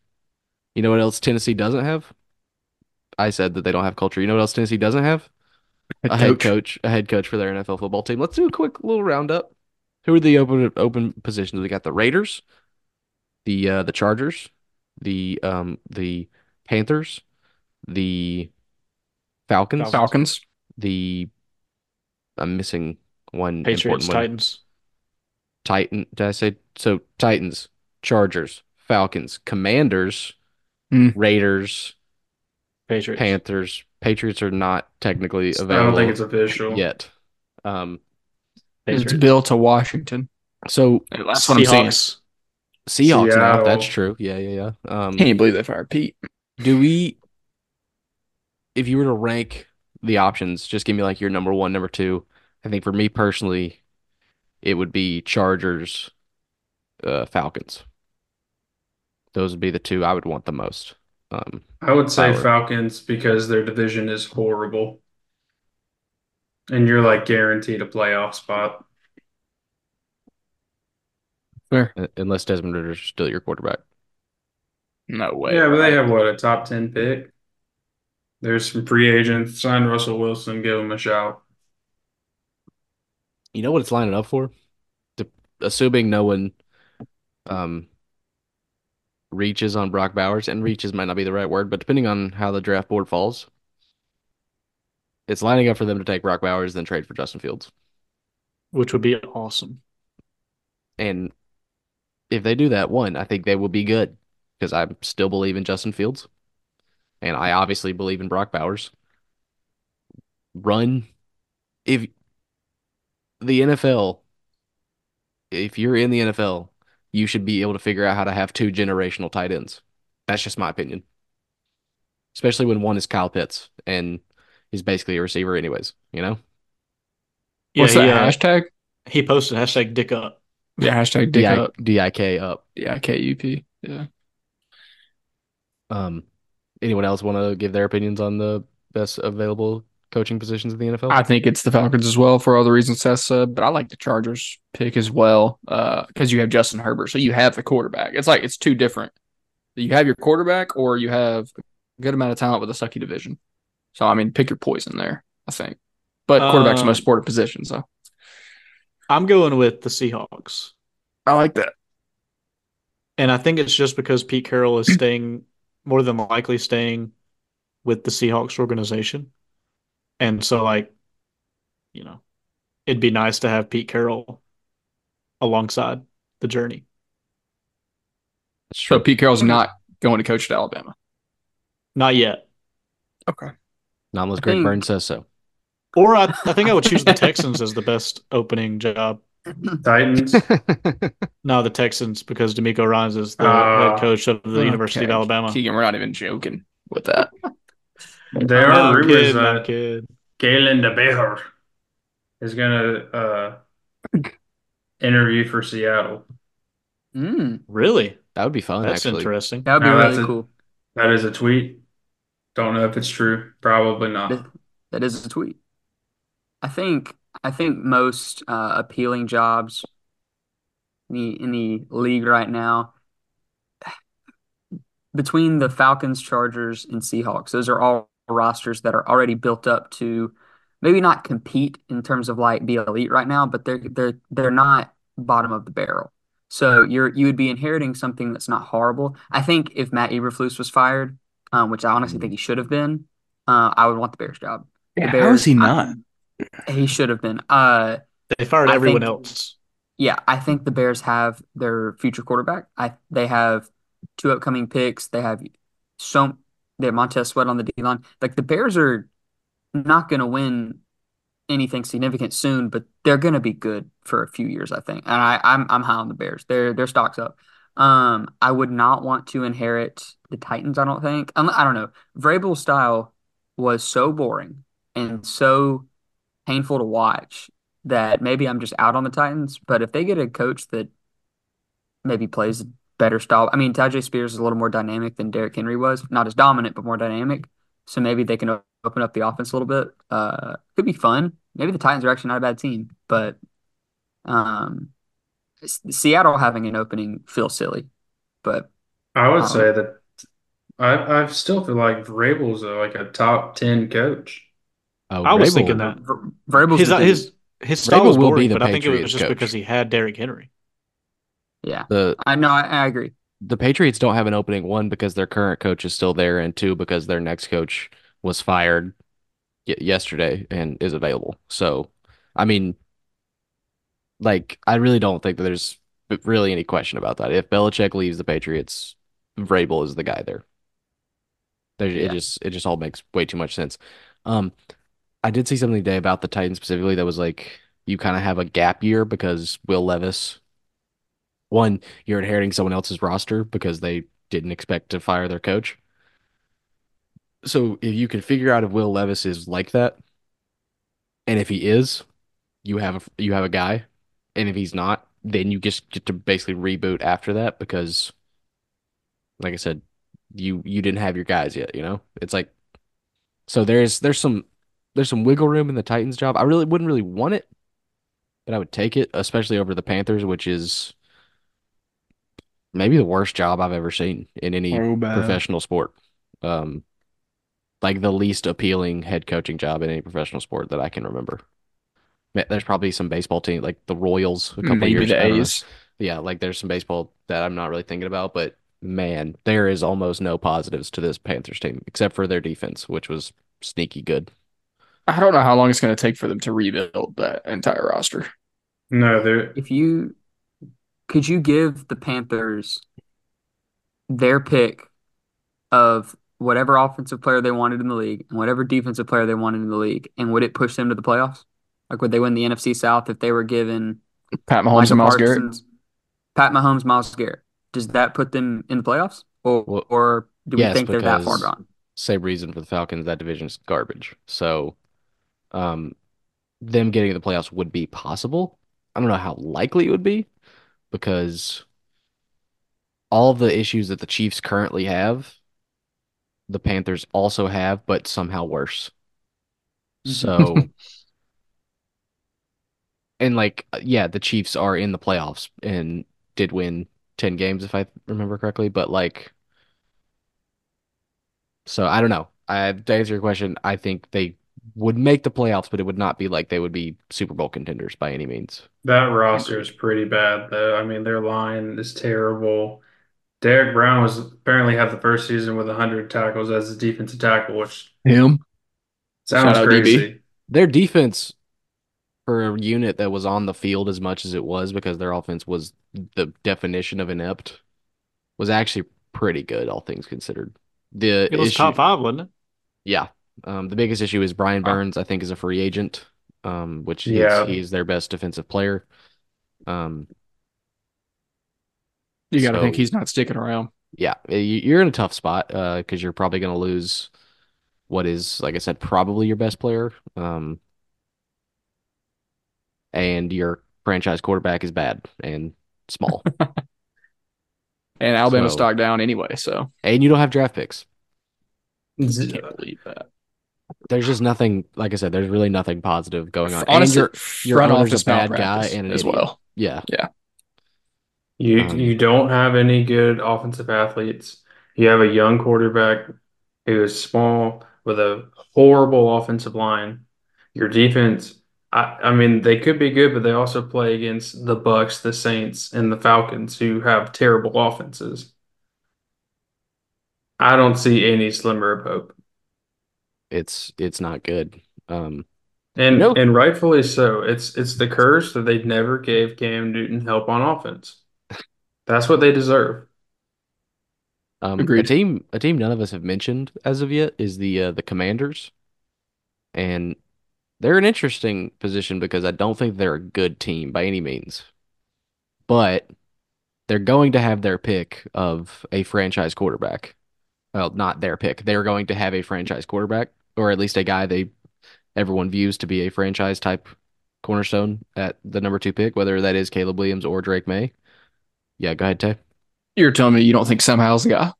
I don't. Um, I think Sam Howell is not the worst quarterback in the league. Great backup. Um, I I would Gunslinger. I would employ Sam Howell as a backup. Um, but he's not a he's not the guy. Um, you Sure. but like I said, you do have a chance to get the guy. Um, whether like I said, whether that's Caleb Williams or Drake Maye, Brady disagrees. Brady doesn't think either one's the guy. No, uh, I disagree because if Caleb Williams is there, I think Caleb Williams will be a great NFL quarterback. I do think great, very high ceiling. I don't, I don't. It's not that I don't think Drake Drake Maye is the guy. His ceiling's not as high. I don't think anybody will debate that Caleb Williams is the higher ceiling of the two. I think, I think one a generational mistake in every front office there is is drafting a quarterback and then building around him every young it's like uh, watching Cheney Cheney Johnson uh, play for Auburn. Like the game is just moving at a different pace right now that it they they struggle to freshman basketball players struggle to keep up with. Right, so you bring in a college quarterback who isn't the most elite in the class, Drake Maye, really good, could be a, a an All Pro. He's not Caleb Williams, and because he's not the guy, Caleb Williams, I hate the idea of building around a number two quarterback given Deshaun Watson wasn't drafted first in his class. Patrick Mahomes wasn't. I get it, but they were drafted into better situations where guys that were taken early, um, Mitch Trubisky, struggled their whole career because they went into a horrible situation and they tried to build around him. I think you need a good situation. Put the quarterback in there once you get ready. Jordan Love. Great situation. Put him in there. Now he's doing good. I it's, I hate I hate the idea like trade back, acquire more picks, and then rebuild for the future. But if they draft Drake Maye, I think they're stuck in purgatory. That's me. I think I think you're Yeah. stuck in purgatory. Okay. Freaking out of that. Also, Are you calling by the Caleb way, Williams the guy Brady- because that's what the lamestream media tells you? Because that's what it seems like. I just said that Drake Maye could be an All Pro. I just think that his ceiling isn't as high as Caleb Williams, which I feel like is not a not a stretch. I say I a lot of things that. that are that are crazy. This one doesn't No. feel as crazy. Uh, by the way, Cheney How many left Caleb Williams YouTube style chat. quarterbacks have made it? Dang, Cheney, I'm sorry, bro. I didn't mean to do that. I'm sorry. Well, he can't hear you. He left. Uh, You can answer Keegan's question. um, Keegan, Keegan, what was your question? Uh, I said how many Caleb Williams style quarterbacks have, you know, Haven't made it. historically made it? What there's a pretty prominent one, I would say. Kyler Murray, he didn't really pan out. I was calling. I was Whoa, more so whoa, Patrick whoa, Mahomes and whoa, Patrick whoa. Mahomes. I don't think Caleb Kyler, Kyler Murray is better than Jalen Hurts. Also, yeah, Kyler Murray is good. I don't know what you're talking about. Um, He's all right. I'll tell you what though, boy. so go ahead, Seth. I'm putting on my FGM hat. I think Sam Howell with Terry McLaurin, Jahan Dotson, and Marvin Harrison Jr. is better than Drake Maye minus Marvin Harrison Jr. I think Marvin Harrison Jr. is amazing. And I think They're gonna have a new coach. Ron Rivera even said, I think, like three weeks ago, he's like, "Yeah, I finally started coaching now." Something like that. Something so dumb. They're gonna have a new coach. Hire Sean McVay Jr., whoever that is. No one can see what you're trying to show us, Taylor. I'm sorry. I'm sorry. I was letting Seth keep going. My But apologies. hire hire Kyle Shanahan Jr., whoever that is. Maybe go get a free agent QB. Terry McLaurin, Sam Howell, Marvin Harrison Jr., Jahan Dotson, Logan Thomas, who is always a great streaming option at tight end if you ever need eight points. I mean, guaranteed. Um, You have Brian Robinson. You have some good pieces. I don't. I just don't know how much better Drake Maye is than Sam Howell. I mean, I feel like they're the exact same guy. I have a an example of of a path that I think the commander should look into, which is um draft your guy if you think that he's the guy. Okay. Draft your guy. Mm. In the second round of the same draft, get a receiver that you think is good. Okay. The next year, draft perhaps even a receiver that has already played with your guy, Tez Walker. Okay. Um, the next year, spend a high draft pick on a elite level receiver or offensive talent, and then you're the Bengals,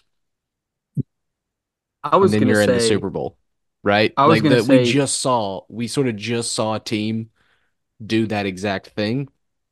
And so like are we sure that building around the quarterback isn't the best way to do it? Like the thing is you don't know if Drake Maye is going to be Joe Burrow. And I don't think that Drake Maye is the surefire prospect that Joe Burrow, at least that I view Joe Burrow to be out of, coming out of college. Um, and that he has proven himself to be. Um, I don't think Drake Maye is is that, admittedly. But what I do think is that Drake Maye has an insane upside. And if My- you just if you just do what the Bengals did, I'm not sure, you know? Well, my thing about that was Hmm. I said if you get Caleb Williams, I'm cool with it. But the Caleb Williams of this class or of that class was Joe Burrow, right? So the Bengals got the guy, then paired him with a top 10 receiver in, in the league, right? When you were describing that strategy, it sounded to me like what the Texans are kind of doing. You said draft your quarterback. They took Stroud. Draft a receiver round two. They took Tank Dell in like three or something. And then you said draft a guy he's played with the next year, Emeka Egbuka, right? I mean, Marvin Harrison won't be there at wherever they're drafting, but like, I mean, it's not far fetched to say that Emeka will probably fall to the second round because we got guys like Malik Nabers that are going to be first round picks. Ooh, he's so chemistry good there. too. He's so good. Malik Nabers is so good. Um, I don't know. I I just it's it's so hard to be a generational quarterback. Like so hard to be like Who's- actually the guy. Who's the quarterback next year? Not like of the Redskins, like It'll be Carson wow, Beck. I want to apologize Outside of of the Commanders. Of the Commanders. I'm apologize to all who may or may not be offended by the word. Um, who I'm not asking who is the quarterback for the Commanders. I'm asking who is the guy coming out of the draft that you would be willing to take at the number one overall pick. Hayden Thorne.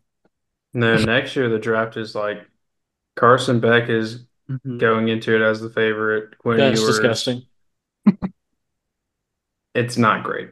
I mean, I think you know, I think both those guys are are solid. I guess Shedeur, Shedeur. How do you say his name? Oh, Sure. sure. Um, but I'm certainly taking Drake Maye over every single one, every single person you just listed. And so What that's the, uh, sort of my thinking is that put putting it off a year when you when you have a guy that and the Redskins, ooh, the Commanders, geez, that is really Wow. whipping my tail. Um, the Commanders may view it differently, and so if that's the case, you know, you you do your thing. But I think I really do think Drake Maye is like he's a lot closer to one B than he is two, in my opinion. So, okay, so your so your thinking would be Drake Maye would be the number one prospect next year. So you're still Million getting what is percent. what is to be a surefire guy. I get that. my only problem with that is if the if the the opportunity would be trade back and instead of putting off getting a franchise guy, trade back. Okay. When you trade back, you get another first where you can spend on a surefire O lineman, edge guy, whatever, something to fortify the team around him, receiver. Then you get an extra second round. Then the next year, quarterback class sucks. Class sucks. You're probably still at the very top of the draft. Trade back again get another second round pick, and then you're just stacking, you're accruing talent so that when your quarterback gets there and there's a surefire guy, you're ready. My issue would be say we just get Drake Maye, we don't get those extra picks. But because all we have is Drake Maye and not a line to block for him, nothing like that, we're still a three win team. Like we're we're not moving the needle enough because we're not good enough around him. I guess honestly, I love what the Jets did. And they were like, we'll get a quarterback later, but we're going to have everything ready for the quarterback and and then Aaron Rodgers kind of sucked, so or he got hurt. So I guess that line of thinking has kind of been tried, and we didn't really get to see it actually work. But I I don't know. I just feel like it's so hard to have a good quarterback without like an elite O line. Like you got to have guys. You got to keep Well, it clean. I think your your path has been tried. It's just been tried with a veteran quarterback Yeah, on the team. Patrick Mahomes, Jordan Love. The two examples, or Jordan Love you used as an example previously. Patrick Mahomes is a good example of this.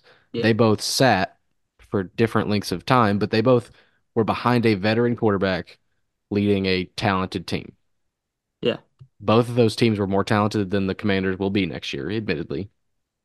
More importantly, though, Sam Howell is a third year, second, fourth year guy that isn't like he's not like an established like guy. He's not, you know, he hasn't been a the franchise quarterback. Not not to say that Alex Smith was exactly this, you know, franchise cornerstone, but he was more established than Sam Howell was certainly. So I think your what like I say, your path makes sense if the infrastructure is is there already, but I don't really think the Commanders have that there yet either.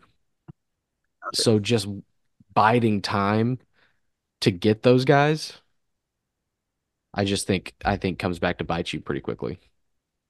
it's like it's like why I wouldn't. I don't like starting, or I don't like the idea of starting uh, a true freshman at quarterback. I like you just throw him to the wolves, kill his confidence, he's dead. That's my thought with the quarterback. Like you got to let him develop. Like Mahomes, would Mahomes have torn the league up if he had to start his rookie year? Probably, but it definitely helped that he didn't have to. You know what I mean? But You I- know I what guess it- definitely helped? tell me, Andy Reid, Tyreek Hill, Travis Kelce. I think I mean, they've got Terry McLaurin, and like you listed Terry McLaurin, Jahan Dotson. Like they have, they're not like they're not the Panthers. They're not devoid of talent on the offensive side of the ball. I just think the mold that everyone should follow is hire a Kyle Shanahan type head coach. You don't need a great QB. You can get a Kirk Cousins. You can get someone like that. Draft young receivers that are elite. You know, Terry McLaurin didn't have a great year. I think he still got a thousand yards. He did. So he's he's the new Mike Evans. And then just, you know, build from there. I think you can scheme open talent. We've seen that with these coaches. Whereas Mahomes, he's the best QB by a mile, and he's throwing guys and it's hitting them in the helmet. You need guys to catch it, like Justin Herbert, dog. Quentin Johnston, Johnson or Johnson can't catch a pass. And so you can hit a dude in the face, he's not going to catch it. So I think I think a smarter thing would be sign Kirk Cousins or whoever you can get, draft Marvin Harrison, let Sam Howell sit for another year or two, and then you're you're golden. I have one thing to say. Um, Tyreek Hill and Travis Kelce were drafted in the fifth and third rounds, respectively. Mm. They could draft those guys this year. That's like think it's- you were. If you can get the guy at quarterback, if you think he's the guy, if you don't think he's the guy, then obviously you you do something else. I I fully admit that, but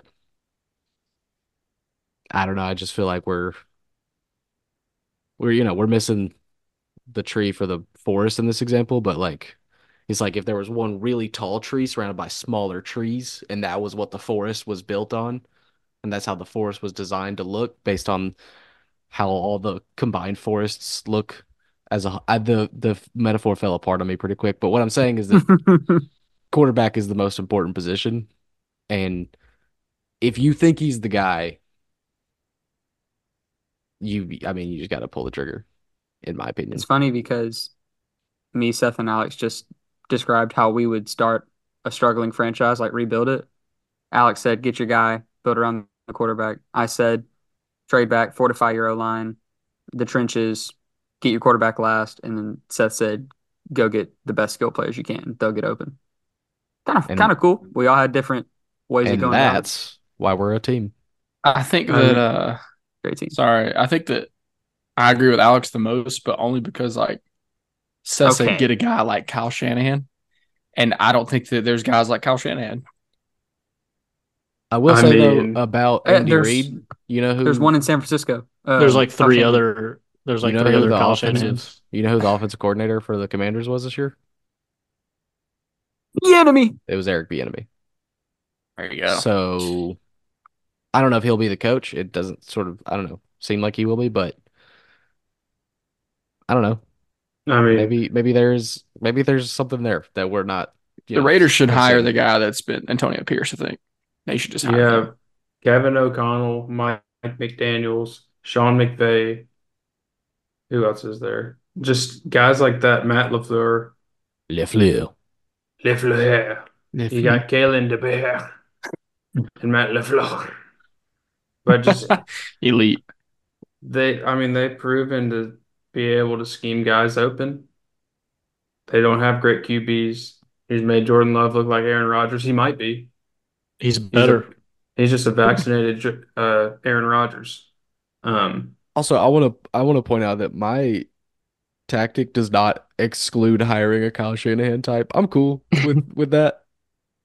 If you want to hire a Kyle Shanahan type and draft a great quarterback, I think that's great. I think that's probably a good idea. Imagine if Kyle had a great quarterback. Now, now we're getting somewhere, people.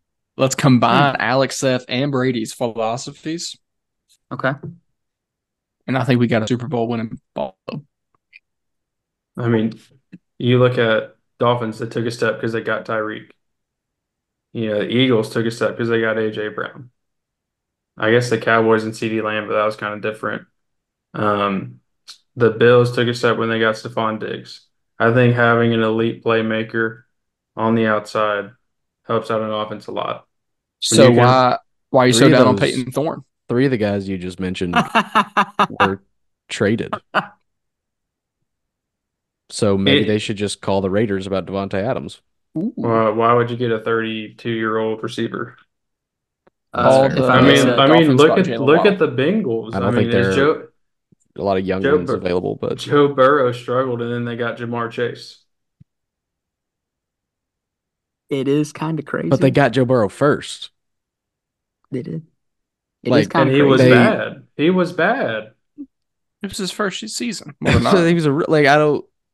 They realized okay, we need a guy. Which yeah, everyone needs a guy at, at wideout. Obviously, that's one of the the things that premier teams seem to have is is elite receiver play, except for the Chiefs last year. But The Packers.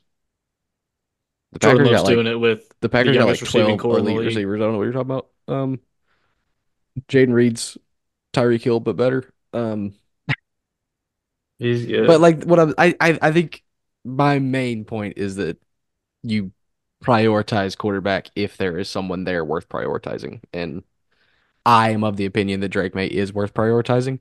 You're the two of you seem to not be, so that's just sort of a fundamental difference on on that.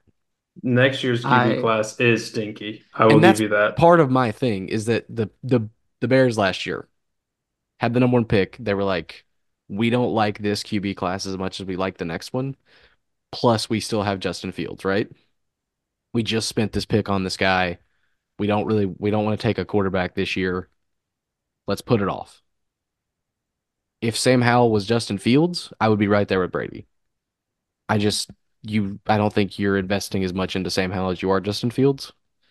So I don't think there's much of a reason to to do that. But I do I, I get where you're both coming from, admittedly, because you do need both of those things. You do need a good offensive line. You do need good wide receivers. Yes. I think that it is uh, slightly ironic and awesome for me that when Seth listed the teams with the elite wide receivers having success, the Eagles, Dolphins, and Cowboys, um, he also listed the teams with the three best offensive lines. So that makes me feel Dude, the. Dolphins, do they have a good offensive line? Dolphins have a fantastic offensive line.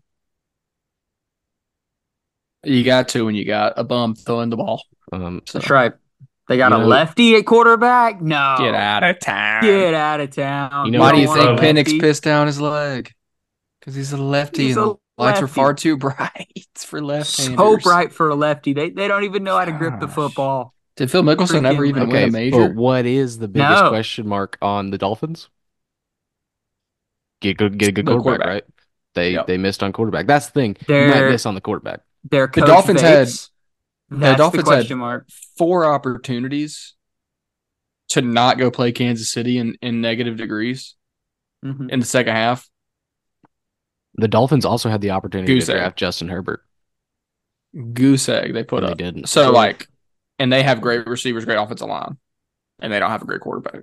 What That's what po- point, Alex. I'm mediator. What I mean, what pick is more likely to fail? An early QB on a bad team? A hundred percent, but that's because they don't grow on trees. Take the You got to get them when you can. wide receiver one, best receiving prospect since who? Randy Moss. I mean, he's insane. Why would, But also- why would you Look Ryan at Williams not in do high that? school. Ryan look Williams in high at school. Ryan Williams Look in three at, years? uh, we're gonna have the same discussion, and I'm You take taking Ryan. him you take Ryan. over Walker White. Look at look at this though. yeah. Alex mentioned it earlier. Tyreek Hill's taking what fifth round? Travis in the third, or is it the opposite? Third. Doesn't matter. Yeah. No, you got it right. Uh, Tank Dell, Nico Collins. Like these guys are dudes that Puka. Puka Okay. Nakua, George Kittle. George Kittle. Never heard of There's Every good tight so end, many basically. great. There's so many great offensive weapons that you can take in later rounds. I think there's more great receivers, especially coming up. Like the receiver position is stacked. Davante in the Adams coming was years. second round pick. Like the Stefon quarterback Diggs, position is just not going to be as stacked as Randy Moss was drafted in the seventh round. AJ Brown and DK Metcalf, I believe, both were second round picks, if I remember The. Randy Moss thing is a complete lie. I have no clue. I I'm think pretty sure he was. top Tom two. Brady. Tom Brady two was a pick. sixth round pick. So is that your go? Right. Tom Brady, Uh, sixth round. He's not my Okay. goat, but Yeah. Last year, first round receivers, Drake London, Garrett, or no, two years ago. Last year was Zay Flowers has looked good, Jordan Addison's looked good, Quentin Johnston is terrible. JSN, I don't really know much about him. He's. Drake Yeah, Decent decent London, catch against the Eagles.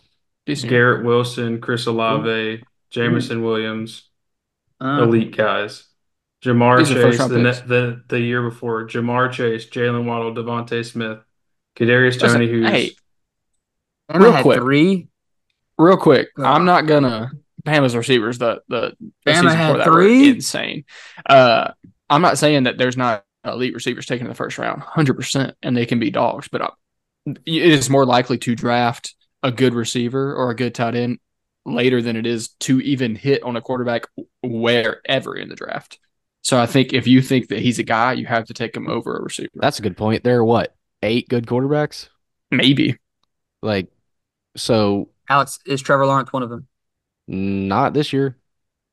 Okay. Bounce back I season think I for the him Prince. at thirteenth, twelfth or thirteenth on my QB rankings, but I did. Guys, we can end this argument right now. Keegan, Commanders, are you taking Drake Maye or Marvin Harrison Jr.? Marvin Gotta Harrison. pick Jr. one. Easily. It's not even a debate. He's he's Honestly, the biggest thought UNC Drake Maye. fan. He's the I biggest say UNC May. fan. Well, It's Sam it's Sam Howell 2 I'm years shocked. later. I'm shocked. I mean, well, no, he's better than Sam Howell. Sam Howell's a little bit shorter, uh, not as live of an arm, but still a gunslinger. What Uh, is his not hand as, size? not as much of a willing runner. I don't believe Sam Howell is. Uh, I watched Drake a May is two and a half decently minute- mobile. I watched a two and a half minute clip of Drake Maye runs the other day, and I mean The- the, dude, on Twitter, the Yeah. first two were pretty convincing. like he, yeah, It- he's The idea That's that I have for for Drake Maye is that he's a a not as good of a runner, Josh Allen, but a better passer, potentially better passer. Ooh. He's not as risky in his throws. He appears to be cons- more consistent, at least in the college level. Um, and his seasons got screwed each year mostly because UNC defenses have been hot garbage. AIDS. Um, Shout out Gene But- Chizik, baby. I do think Sam Howell is still like pretty decent, and I think the Commanders would fare better, like for the next five to ten years, if they had a Marvin Harrison type who ended up being the greatest receiver in the league, or at least close to Jetta's. What if we think Rome Odunze is just as good as Marvin Harrison? Well, you're not going to get him. But you can get gonna say, if he's you can get a Dunze a little later. I don't think they have more than one pick, do they? What if you can trade up Fair enough. I'm and get Marvin I'm and Odunze? I'm gonna be honest. I think I think if if you're taking a receiver, you should 100% trade back. If specifically for the Commanders, I don't think every team this would apply to every team, but if you For were the, the Bears, Commanders, too. if you're if you're gonna take a receiver, I would definitely trade back, get more picks, and then take one of Nabers or Odunze. Just because I think the value you could get for that pick would be insane and would certainly, at least in my opinion, make up the difference between Harrison and those other two. Yeah, I like that idea. Because you've already got, like you said, you've got Terry McLaurin, you've got Jahan Dotson, who might be pretty good, but hasn't I like- really done much. like You've got a good, pretty solid running back stable. Uh, your defense is horrid. So because they traded I was everybody. gonna say they did trade. I don't think Terry McLaurin is is a true surefire wide receiver one. I mean, he's played well over the past few years with not much talent around him. I still don't think he should be considered your guy. I think he's a Well, especially not now because low tier wide receiver one. Is he that old? There's no way. He was like really old coming out of college. I don't know how long he's been in the league, but he's old. 28, Oh. I think. Because it was like Terry McLaurin, like Jahan Dotson was kind of their second receiver, but not really. But I mean, They didn't really have anyone the else. Packers are doing it with with not elite receivers, right? We don't really think they're they're Super Bowl contenders. Is the I would say that's that feels like the general consensus on the Packers. Hey, well, hey, Keegan, Keegan's got a. he- Keegan's gonna talk about this later. About the Packers. Keegan's got something to say. I don't Well, think this they're no, Bowl this could be a good this could be a good jumping off point to our discussion about the playoffs because we were going to touch on that. We went a little longer being FGMs um, than I think we intended to, but um, the Packers are not really Super Bowl contenders. At least I think they're good, and I think Jordan Love's really good, but they don't have elite receivers, and they're not really Super Bowl contenders, right? So that is that goes to your thing. But you also said that having a great like they've gotten here without the elite receivers.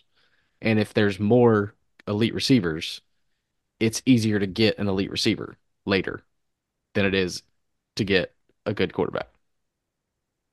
I think that's that's it's just a, like I said earlier, it's a it's a matter of positional value. Um and the positional val the potential positional value of a Drake Maye is worth it in my opinion. I, I think situations make quarterbacks, and I think having Terry McLaurin, having Marvin Harrison Jr., and I am working under the assumption that they out, go out and get a veteran QB. Like, I mean, if they get Kirk Cousins, it's a reunion. You like that? I would love that. You like that? I don't know. I, I'm always going for talent. I'm going for the best player. That's Marvin Harrison Jr. I would genuinely be curious to see, like, if you polled, sorry, if you polled all the front offices, what they would say on this topic. We should somebody, somebody should get on that, Brady. I'll, if you could uh, poll all the front offices or get Donald Yeah, I'll, on it, uh, so you have a pretty close relationship with him. I'll uh I'll I'll reach out to Donnie, see if he's got a comment on that, on what he would do in this situation. Um and I and I'll reach out to, to league sources. I actually have I have another contact within the White House. I'll ask him what he has on this, what he would do. I'll get back Appreciate with it. y'all. Okay. Yeah, Uh, y'all I take do want to just a quick survey. Who, who would you take at number one overall? Seth. I'll go Who, start with me? you. Yeah, who would you take with the number one overall What pick? team am I in? What team You're, am I? you're the Bears. Oh, if I'm the Bears, I'm trading that to the his teams are desperate for a QB. I'm trading it back to three or four, you know, get all the Patriots pick and then draft Marvin Harrison. Okay. But if I'm number one, I'll probably take Caleb Williams. Uh, it seems it's been obvious for a while. Brady, you you were saying earlier you would take Caleb Williams number one, yeah? If you're the Bears? One one. If I okay, one one most years, yeah, Caleb Williams. If I'm the Bears, though, I am trading back to number three because I think that the team who's number you've got two you've got two quarterback needy teams. You got I don't I don't count the Cardinals because Kyler Murray. I think they're going to try to continue that. I think they're going to let that experiment run out. So then you've got As the they should. Yeah, I, I- which I agree with. You got the Commanders and you've got the Patriots who need quarterbacks. I don't think you want to trade back to four, or I, I, I think you want to stay within the top three to ensure you get Marvin Harrison. After that, it gets really shaky. So I think you let the Patriots then take Caleb Williams. The Commanders probably stay pat happily because we're high, uh, fairly high on Drake Maye at number two, and then you get you, the guy you need, Marvin Harrison, but with an extra second rounder, pretty much from the Patriots. That's what I would do. But so if if you're the Patriots at number one, what would you do? take Caleb Caleb Williams. Williams, and it's not Okay. close So because I think he he's the slam dunk. so if Seth, I was more would sold you take Drake the- Maye, the Patriot uh, if you're the Patriots at three, Drake Maye's that someone does the Commanders take Marvin Harrison. Are you taking Drake Maye? At number three, Yeah. I don't know their line situation, but The um, Patriots are horrid. Like hard. their Uh, receiver situation is significantly worse than the Commanders. I don't think their line's great, but it's better probably I than the Commanders. If I could Maye, get he seems like the the culture fit there. We all know what I'm trying to say. Um, but It's a good pick. I also struggle with taking linemen that early unless they're elite. And I don't know this Joe Alt guy or this Penn State tackle. I don't know how good they are, but I'll say this. If I could trade back to between 9 and 13, so still, you know, that upper echelon and get an extra second rounder, I'm probably doing that. So you're just not taking a quarterback. Unless it's Caleb Williams. Okay. I would I think after this pod I'm gonna watch a little more Drake Maye film because I wasn't convinced. I mean, I'll go put his highlights on from this season. I was just like, hey, he's good, not great. Maybe maybe I'm missing something. You're not, you're not looking at the all 22. I Oh, drafted Bo Callahan. Bo Callahan's not going one one for me. Bo Callahan can't go. Vontae Mack, no 1-1. matter And- what. See what's crazy is Caleb Williams is getting as high as much hype as he gets. His team was just as bad, if not worse, than North Carolina. They And he wasn't just- doing anything. He wasn't doing anything to. I mean, obviously, His arm biased. just pops. He wasn't doing anything that much more impressive than Drake Maye was, and Drake Maye's a better runner. His arm pops crazy. He's he- Drake Maye's not as much of an escape artist. He's a better runner. This arm He- talent from Caleb Williams is insane. Caleb Williams, he just had that elite sophomore year. And then I think my thing is, and I've seen it described, a couple people have described it as like Josh Allen in Herbert's body a little close because he's not he's not as thick as Allen, right? Yeah, That's Mhm. a and that is a pretty like big difference in the Josh Allen archetype is that he's a he's a big dude. He's not just tall, he's big. Herbert's a little little thinner, a little more wiry. But so her so it's like Josh Allen's play style in Justin Herbert's body. And I sort of think that that's a little more translatable to the league than I don't know. I think hoping Caleb Williams can be Mahomes scares me a little bit because there isn't really anyone like Keegan was sort of saying earlier. There isn't really anyone else like Mahomes. That's sort of a one of one. Um, more so in play style than like arm talent because I think as we like Aaron Rodgers has more arm talent than maybe anyone's ever played other than Patrick Mahomes, but the play style is not the same. You know, I think there's that that ability's there, but it's it's not like Mahomes is just so like chaotic in in a very positive way almost exclusively. But and if you're just banking on that, I think that scares me a little bit as a GM, you know, the GM that I am, but um that's sort of where I where I fall. You know, we'll, hey guys, we'll discuss that on our uh NFL NFL mock draft episode, you know? Um Mhm. to to kind of sum up my point, I feel like Drake Maye and Caleb Williams, I feel like they're not really culture changers. Like they have they weren't a part of the best team in college. They didn't go undefeated, albeit they were on a team with a really bad defense and a team that wasn't as talented as other teams. But I don't see them coming in and being a culture changer and setting everyone right. That could be me. Obviously, I'm not very prepared on the game tape, the 22 cut up. I'm waiting on Ty to hit me up. Once Marvin that all 22 is available, we'll give it. Marvin Harrison's just that guy. Brady, were you able to get in uh, contact with your with your source of the White House? I uh yeah, Yeah, we're White House speaking of. Washington. Speaking of Washington, we've got a guy uh boots on the ground down there. So let me uh let me call him real quick. Close Hey, personal uh, friend. Close personal friend, President Joe Biden, uh, Brady Hart, Future GMs podcast. Just want to know uh, what are your thoughts on the upcoming draft? What would you do uh, with, with the uh, with the quarterback class? Listen, man, who is Drake Maye? Drake May do what? I'm confused. What a funny sounding name, man. I would take Caleb Williams at number one, Celtics in six. Okay, Celtics in six. Thank you, thank you, President Joe Biden. Threw in a little extra in there. I, I you know. That's the sort of Celtics in six. that's sort of intel you're not gonna get anywhere else. Uh, Yeah, except I the Oval Office. I think he got confused. Drake, what what could Drake do? Drake may do what? Um, that's okay. That's I okay. think He I think he that. might have- that happens sometimes. he might have Alzheimer's. I'm, I'm, Celtics in six. But- you know, Drake may be a good QB. He may not be. I don't know. we don't, he, may, he may not. Joe's more of a Fran Tarkenton type. You know, he's Mhm. always he's always wanted that more so than Drake Maye.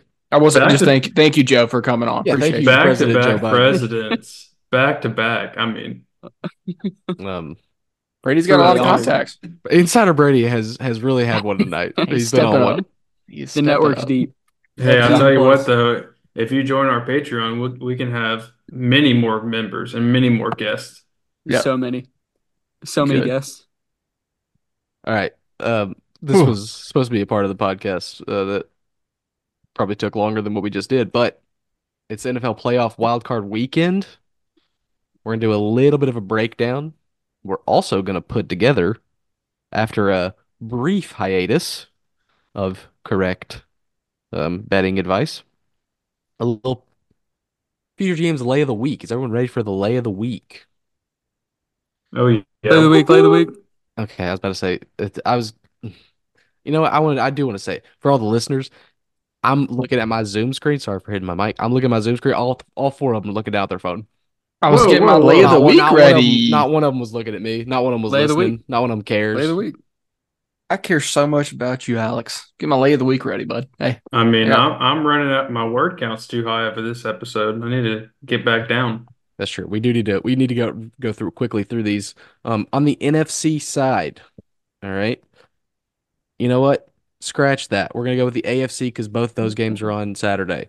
So on the AFC side at 4:30 p.m. Eastern Standard Time on NBC, we have the Cleveland Browns at the Houston Texans. Can CJ Stroud cement himself as a top five quarterback, or is Joe Flacco elite? great questions. Uh, I got a couple things on this game so far. I just a couple guys that hadn't practiced yet this week. Uh, Will Anderson, and he's in not a practice, as well as uh, a receiver. Um, forgot his name. Myles Garrett though also had practice. Not sure why. Uh, it's just kind of coming from sources uh, from Google. Um, so that's something to look out for.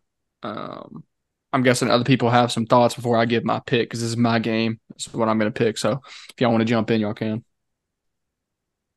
I think this is a CJ Stroud legacy game. I mean, he's gotten off to about as good of a start as you can as a as a QB, and you know he's he's the mold breaker. Second QB picked was elite, and I really hope that they win. Unfortunately, I think the Browns are better. Browns defense is insane. Um, has been all year. Joe Flacco, something about him. Um, there's just there's something something about about trust. Joe Flacco. Something about Flacco. Simba Flacco. How you do that so I, well? I do think I I think the Browns are going to win. Um, mostly because CJ Stroud still plays for the Texans, and the Texans of all NFL franchises not named the Chargers feel the most most cursed to me. Like it feels like the Texans just aren't allowed to feel joy. Like even Mm. This season has been really good, so like they'll get a sense of joy. And DeMeco Ryan's a good coach, so like there's there's upside, but it feels like they're just destined for a heartbreaker, like a Joe Flacco 45 yard bomb with four seconds left in the game to Amari Cooper to win it. That's just it feels like heartbreak's coming for him. That's that's my opinion. Keegan Brady, any thoughts? Uh, Stroud boys in one. Love that, Brady. What you Good got? pick. Uh, I'm gonna I'm gonna reflect the same sentiment. I think Alabama's future head coach uh, gets the win here. There you go. Hey, Yeah. it's flight tracking time. There's a flight from Best Eugene, of year. Oregon to Tuscaloosa. Already I'd I'm say there. it's I'd say it's announced tomorrow. Yeah. I'll be honest. Well, Guys, Lane Kiffin has landed. He is touchdown in Tuscaloosa after a seven hour. It was an emergency landing. The It was. plane, the plane fell out of the sky. Say he will be up in the Whilst- air in moments. there, Is they're this- refueling real quick. Is Tank Dell going to be back for this game? I don't Hope think so. so. I thought he was out for the year. I thought I so thought he too. destroyed everything. Yeah, I thought he was like done for. Well, Poor guy. Um, Literally everything's yeah. gone. Take, I've go give been- go give a shirt. yeah. Yeah. So here's the thing, as, as it's very popular, uh, that I haven't won a single pick of a lay. Very Jeez, popular. Uh, Yeah, you still. I still haven't won. I, you know, we didn't pick uh, any of the playoff games. We should have because I said Michigan, Washington, the championship. I said Washington win, but we won't have to talk about that part. It was also I was just fading everybody else because I didn't want to have the same pick. So don't give me too much credit. Um, I've been going back and forth on this game. Joe Flacco, he's Flacco. Something about him, you just know he's not going to piss down his leg because he's elite and he's been there, right? CJ Stroud's been good in big time games at the college level. and I'm scared to do it. Um, it's in Houston. I think I'm gonna ride with H Town. Give me Houston plus two and a half. Lock it in. H-Town H-Town. stand up. Oh. H-Town, stand up, Stroud baby. boys. Stroud boys. Let's go. H Town, hold Ride it down with the till each Stroud round. boys. this is a on. pro Houston Texans, So, pro yeah, CJ Stroud podcast. Um, and I know I asked earlier whether he would cement himself as top five quarterback. I think he already has. Uh-oh. think going I into mean- next year, I am confident in saying CJ Stroud is a top five quarterback in the league. He's They, they he essentially won a road playoff game last week too. Um, Him. but there's there's plenty of years of CJ Stroud playoff games to discuss. You know whose time you might be running out on? Who's that? Tua Tua Tagovailoa. Um, Mhm. and he plays Saturday evening at 8:15 p.m. Eastern on Peacock uh, at the Kansas City Chiefs.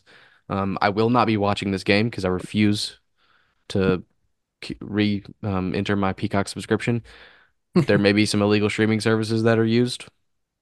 I I will never say that I would never do such a thing, but it's possible that some people do use some illegal streaming services to view this game. Um, it just feels like the Chiefs are going to win, right? Does everyone sort of agree with that? That it just feels like the Yeah, kinda. Dolphins are cooked. Almost 100% sure the Chiefs Dolphins are going to win this football game. The Dolphins Well- just love losing. Is this game played on Saturday or Sunday? This is Saturday, PM. 8:15 p.m. Eastern.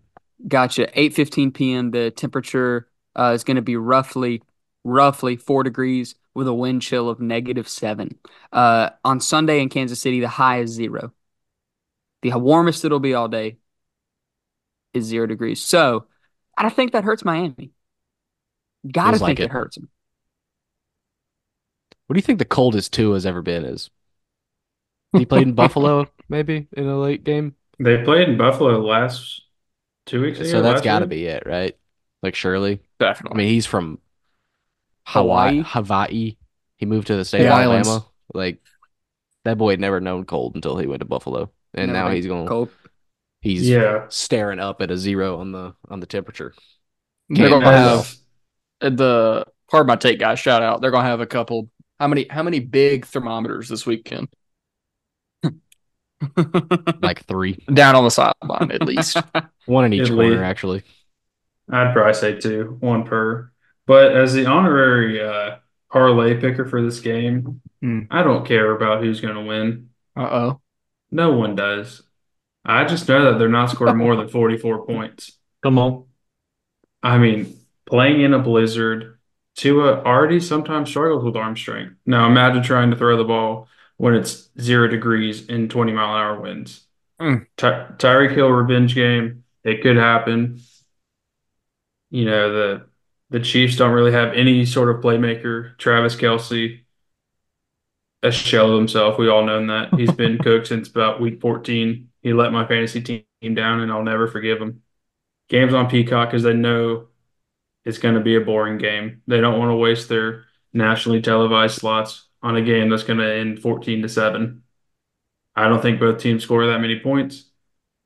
I think the defenses are better and well equipped in the temperature of 0 and 20 degree winds. Could be snowing. Patrick Mahomes last or Chris Jones's last game in Arrowhead. I think Chiefs probably win. Probably win like 13 to 10, maybe 17 to 13, something like that. But it's not touching 44 points. There you go, Miami KC under 44. Following that up on the first Sunday kickoff at 1 p.m. Eastern on CBS, we have the Pittsburgh Steelers 10 win. Pittsburgh Steelers, if you remember, someone called that perfectly. Um, me. Uh, the 10 win Pittsburgh Steelers at the Buffalo Bills. This is another example of um, just feels like an uneven matchup. I just I don't really see it for the Steelers in this one. The Bengals ha- or excuse me, the Bills have been really good lately, and uh, Josh Allen's played pretty well um, at Buffalo, where it may be zero there too. Who's to say? But yeah, my uh, my prediction is the Bills. The No cover? thoughts. Okay. I No hate to- uh Is yeah, it to cover? sorry. Um, I don't think anyone claimed this game for the lay, right? This one was the one we didn't I touch, didn't claim the game for the lay. Yeah. Never mind. unless you want to claim it, Brady. I've we I uh, we agreed, but Uh, you can I change it, I believe. Over under Holy is 40, crap. and I think it's Buffalo minus 10. Well, guys, here's the issue: is on Saturday it's going to be snowing, and the wind is going to average 30 miles an hour uh, in Buffalo, and then on Sunday is also going to be snowing and average 25 miles an hour. So, hope you don't want to kick Tyler Bass and whoever's the kicker for the Steelers. Hope Jason you weren't Sanders. Cody Parkey. Okay, Why do you know the That's the Bears for the kicker. Steelers? Jason That's Sanders. No, it's Chris. Boswell. No, the, I would say the Yeah, Steelers it's is Chris Boswell. Boswell. Who I, was, I, I said the Dolphins kicker. I don't know what I'm talking Yeah, you- about. That's, That's that's all right, That's okay. That's all right, That's baby. okay. I didn't know right. you guys Mo- knew kicker so That's well. all right. Motor City Um, King. I, I really can name don't like either of most these kickers. teams. Keegan, is Keegan gonna kicker uh, kicker talk real quick? You, you We'll, want do, we'll do that next episode. We'll just Next next week. week I'll do that. two kickers. Every single team, I'll say their kicker. How about that? Perfect. I don't like either of these teams. Uh, I guess I'll take the Bucks to win, but uh, yeah, not on the lay. So who cares? That's that's what I meant. The Bills, the Bucks. Giannis is actually Yeah. gonna play this weekend for uh, Dame's going for 36. yeah, probably Um, not. So the equip Bills- manager is Bills yeah. all around, I'm assuming is what we're Yeah, going with? I no TJ Watt. I don't think he's supposed to play. They're starting Mason Rudolph. Gonna be in a blizzard. I mean, the under is 40. I would look into that if I Unders. was hypothetically in a legal state. Sure. I'm seeing but- 36. 36. Sheesh. I mean, still, saying. with the way the Bills have been trying to been run it, been trying to run the ball recently, and the fact that it's going to be 25 degree winds feels like a, I feels would like a more safe bet. An anytime touchdown with Josh Allen. He'll QB sneak it one time. And I'd spl- I'd throw a little on Dawson Knox too. I feel like Just it'll be a little dump off. Just like a little five just dollars. a unit, just a Oh, unit or sprinkle, two. just a little- unit or two. A little quarter U. Just Here's the tickle thing. it. if it wasn't Mason Rudolph and it was Devlin Duck Hodges of Mortimer Jordan fame, you got to look the other way. But it's not. It's Mason Rudolph. Mm. Samford Bulldog, great. Duck Hodges. All right, Bills all around there. Moving on, Sunday at 4:30 p.m. Eastern on Fox, we have a battle of two of the most historic franchises in the NFL: the Green Bay Packers at the Dallas Cowboys in AT&T Stadium. Dak Prescott legacy game. Some are saying Jordan Love. I I would cement agree. himself? A lot of, a lot of Uh, storylines here. Mike McCarthy revenge game? Question mark. Matt LaFleur is a better coach. Jordan Love's a better quarterback. The Packers have won eight of the last nine. Packers have won. Come on. Eight of the last nine. Eight Is this money line. Keeg, or what's the line? This line? is straight up money line. oh, Keegan What with is the the big balls pick. game? If this was a his if this was in Green Bay, I think they win by ten. But it's in Jerry World. That's Dak soft has- stadium. Dak hasn't played good against good teams. We know that. Packers, they've been hot. I don't know. It's the Cowboys, man. They love folding like a broken chair. Aaron Rodgers had on, them in shambles. He really The- did. It's crazy. Was that was that the Dez Bryant? He Yeah. didn't complete the catch. Was that that game? But he, I just but he wanna- did. I just want to point out that the the Packers have only won three of their last five, so eight of their last nine is not possible. Of the games against the Cowboys? Oh, Mhm. okay. I misunderstood you. That I makes more sense. confused. I Yeah, also yeah, yeah. misunderstood. No, sorry, sorry, sorry. I was like, dang, eight of the last got nine against hot the against the boys. against the Cowboys. against That the- makes more against sense. the Yeah, yeah. cow cowpokes. Um, Oh, and uh, Anders Carlson, kicker for the Green Bay Packers, Auburn grad, and Brandon Aubrey, kicker for the uh, Dallas all pro Cowboys, kicker. USFL Best kicker Uh, in the league. transferred leagues. Anders Um, Carlson's terrible. Um, He's horrible. I hate him. They're in and a dome. It'll help. yeah, I have the Cowboys going to the NFC Championship, but they're playing the Eagles, so let's go with Green Bay Packers. In my in my Um, prediction, that is they're playing the Eagles, so that's not going to happen. Give me Packers. Hey, go Pack, go baby. I think I'm also going Packers. I don't Let's think go. Dak Love has it. that. I don't think Dak has it. I don't. He doesn't. He literally Y'all never crazy. has had it. I Uh, could be. Cow- I think Cowboys win by double digits. I want the Cowboys fans to literally want to never touch or see football again. Amen to that. They're not so going to pass really up it into the, existence. the the Eagles Cowboys semifinal. Cowboys fans are already having a rough week with Nick Saban getting fired. Eagles Eagles are making it to the semifinal. Interesting. The uh the Cowboys have Tony Pollard, so All right. they're gonna So win. it's a loss. Trash. So it's a I was about to loss. say He's so appreciate good. it, bro. Tony Pollard might be the 22nd best player on the field at any given time. That's I, hard. I, Um, would look first half That's Packers money line, but I think the Cowboys end up winning. In the, I think Micah Parsons goes dumb. So we got three for the Packers, two for the Cowboys. Is that where we're going with? Mm-hmm. Uh, And Keegan with straight up Keegan with uh, money line. Packers money That's line. your Yeah. Straight up week money line, bet, yeah. correct? Closing out the Sunday night games is a battle of X's both ways. A trade that was notoriously made between these two teams brought one team a Super Bowl, brought another team Dan Campbell. In a not really, but you know, um, the Rams at the Lions Sunday, 8:15 Eastern on NBC. Um, not to spoil things for my lay of the week pick, but I'm going Rams. Ooh. I think I think McVay is a better coach. I think Matt Stafford is a better quarterback. And I think we've all kind of thought the Lions were a little bit frauds like all year, like just a just a tiny hair and I They've think been on the bubble for sure. yeah, and so I think um I think they they've got a lot to build on, but I you know I think they should be proud of this year, but I'm expecting a Matt a classic Matt Stafford absolute gunslinging masterclass Mhm. from the kid here. So um Rams money line, that's my that's my lay of the week pick. I like the Rams as Yeah. well. I don't know I what the to say. line is. I would I would probably lean uh Rams spread. I feel like unless I don't think I think Aaron what the line Donald's is the most honest. he's the most important part in this game, and I think he has a day. Um, I don't know if the Lions if they stick with David Montgomery, I'll be pissed off again. Um, Jahmyr Gibbs is better at literally everything. But I don't know. I, this feels like I want the Rams to win so bad because I, I love Matthew Stafford, even though he has some allegations. You know, I had Allen Robinson on my fantasy team two years ago. Didn't really receive any passes. Then he puts on a long white sleeve shirt, scores a touchdown that week. That is. Friskily. He's friskily. He's frisky. Matthew Stafford is officially in the frisky conversation. Finally. Um, the line is Lions minus three. So, Oh, that's Either not a way. good one. um, I've always said it's hard to win a football game by less than three. But a Yeah. three point win is pretty common and would be a push here. So you just view that how you want. But uh, yeah, just want to let everyone know.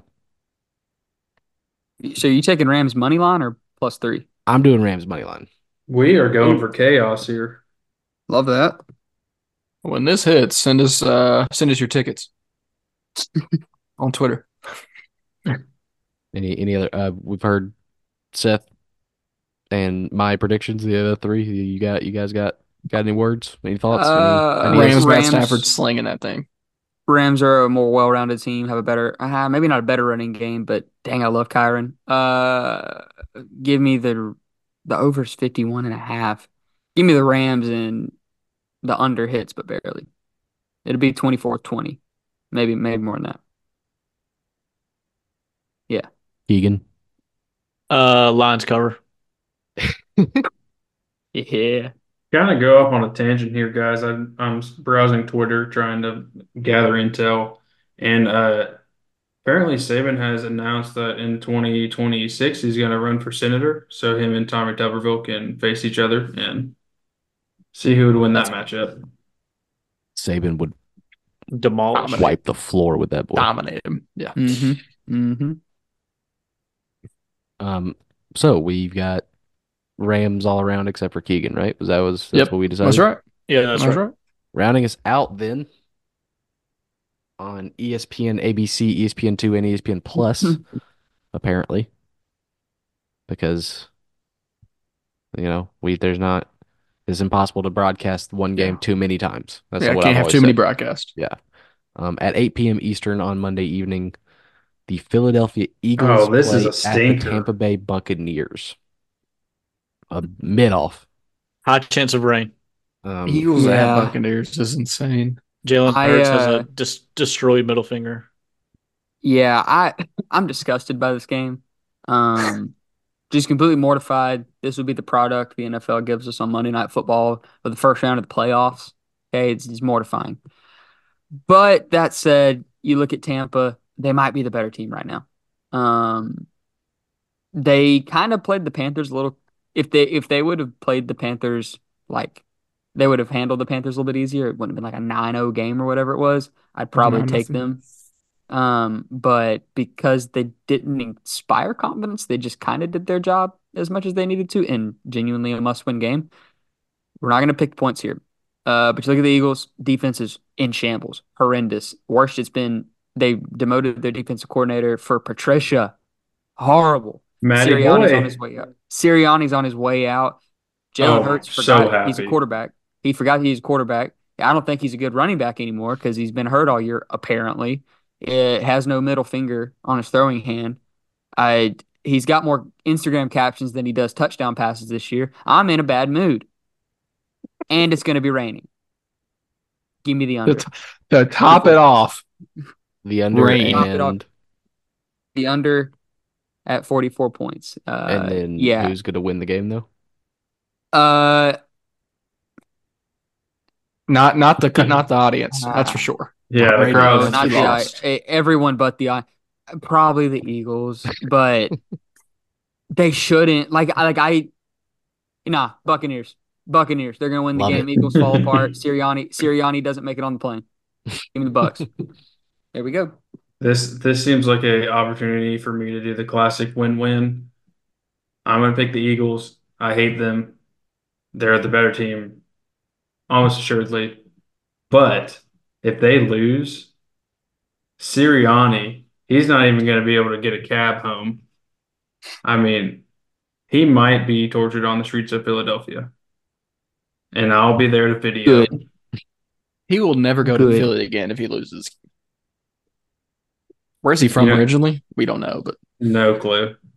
Hey, He'll go uh, back. Tell you got But any I- thoughts for us? Oh, Seth's still going. Go ahead. No, book it. The Eagles win by probably four, maybe five. It's going to be like 17, You think last second? like. Last second three pointer. Jake Elliott is cash on those.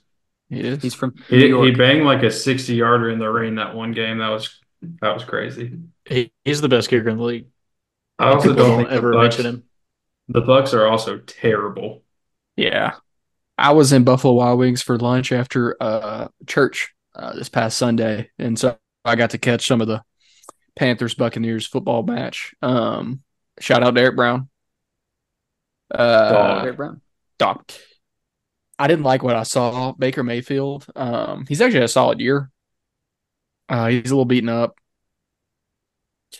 Give me the Eagles. I don't like it, and I won't watch this game. Keegan, I Uh, think it's going to be ugly.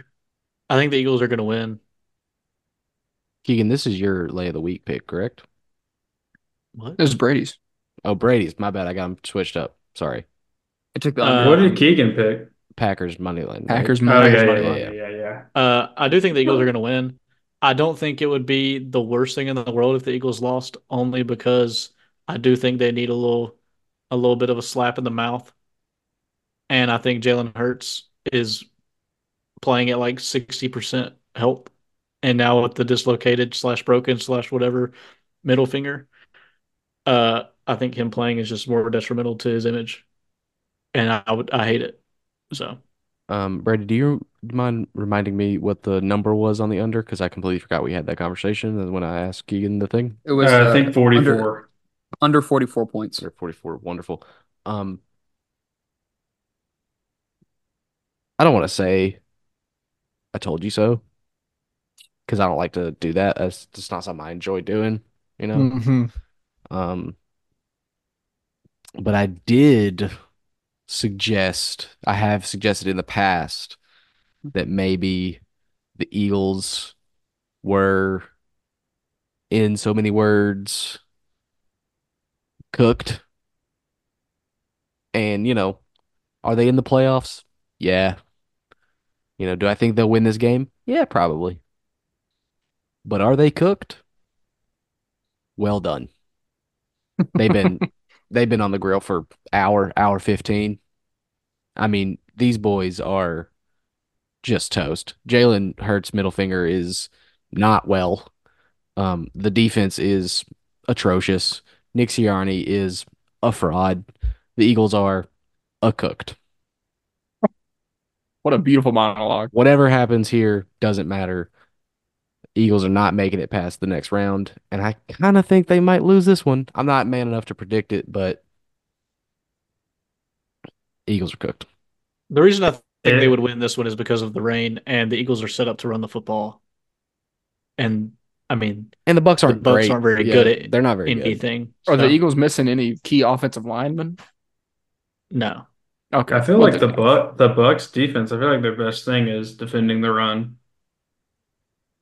I, I don't have I don't I don't have the numbers in front of me, but Devin White and is it Shaq Barrett? Is that am I tripping? Shaq Is Barrett has been there? on the Bucks before. I couldn't Who's tell if he's still there. Lavonte David, sorry. Pretty good linebacker duo. I I mean, this is gonna be an ugly one, folks.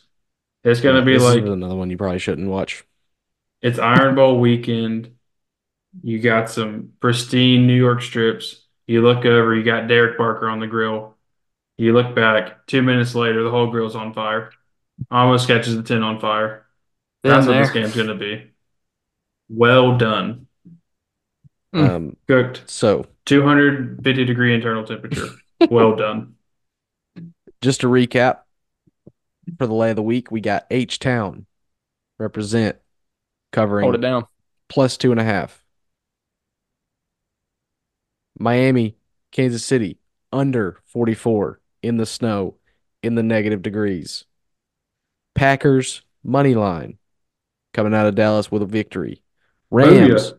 money line, Matt Stafford revenge game.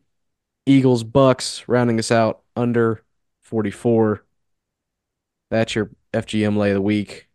This has been the FGM podcast, the Future GMs mm. podcast, more specifically. I have been Alex Alford. And good night, my sweet prince, Nick Saban. It was not a pleasure to know ye. It's midnight, Tuscaloosa. And congratulations to Dan Lanning on what I can only assume is a lateral move at best. Thank you all for listening. Love it. We'll see you next time. Gold nuggets.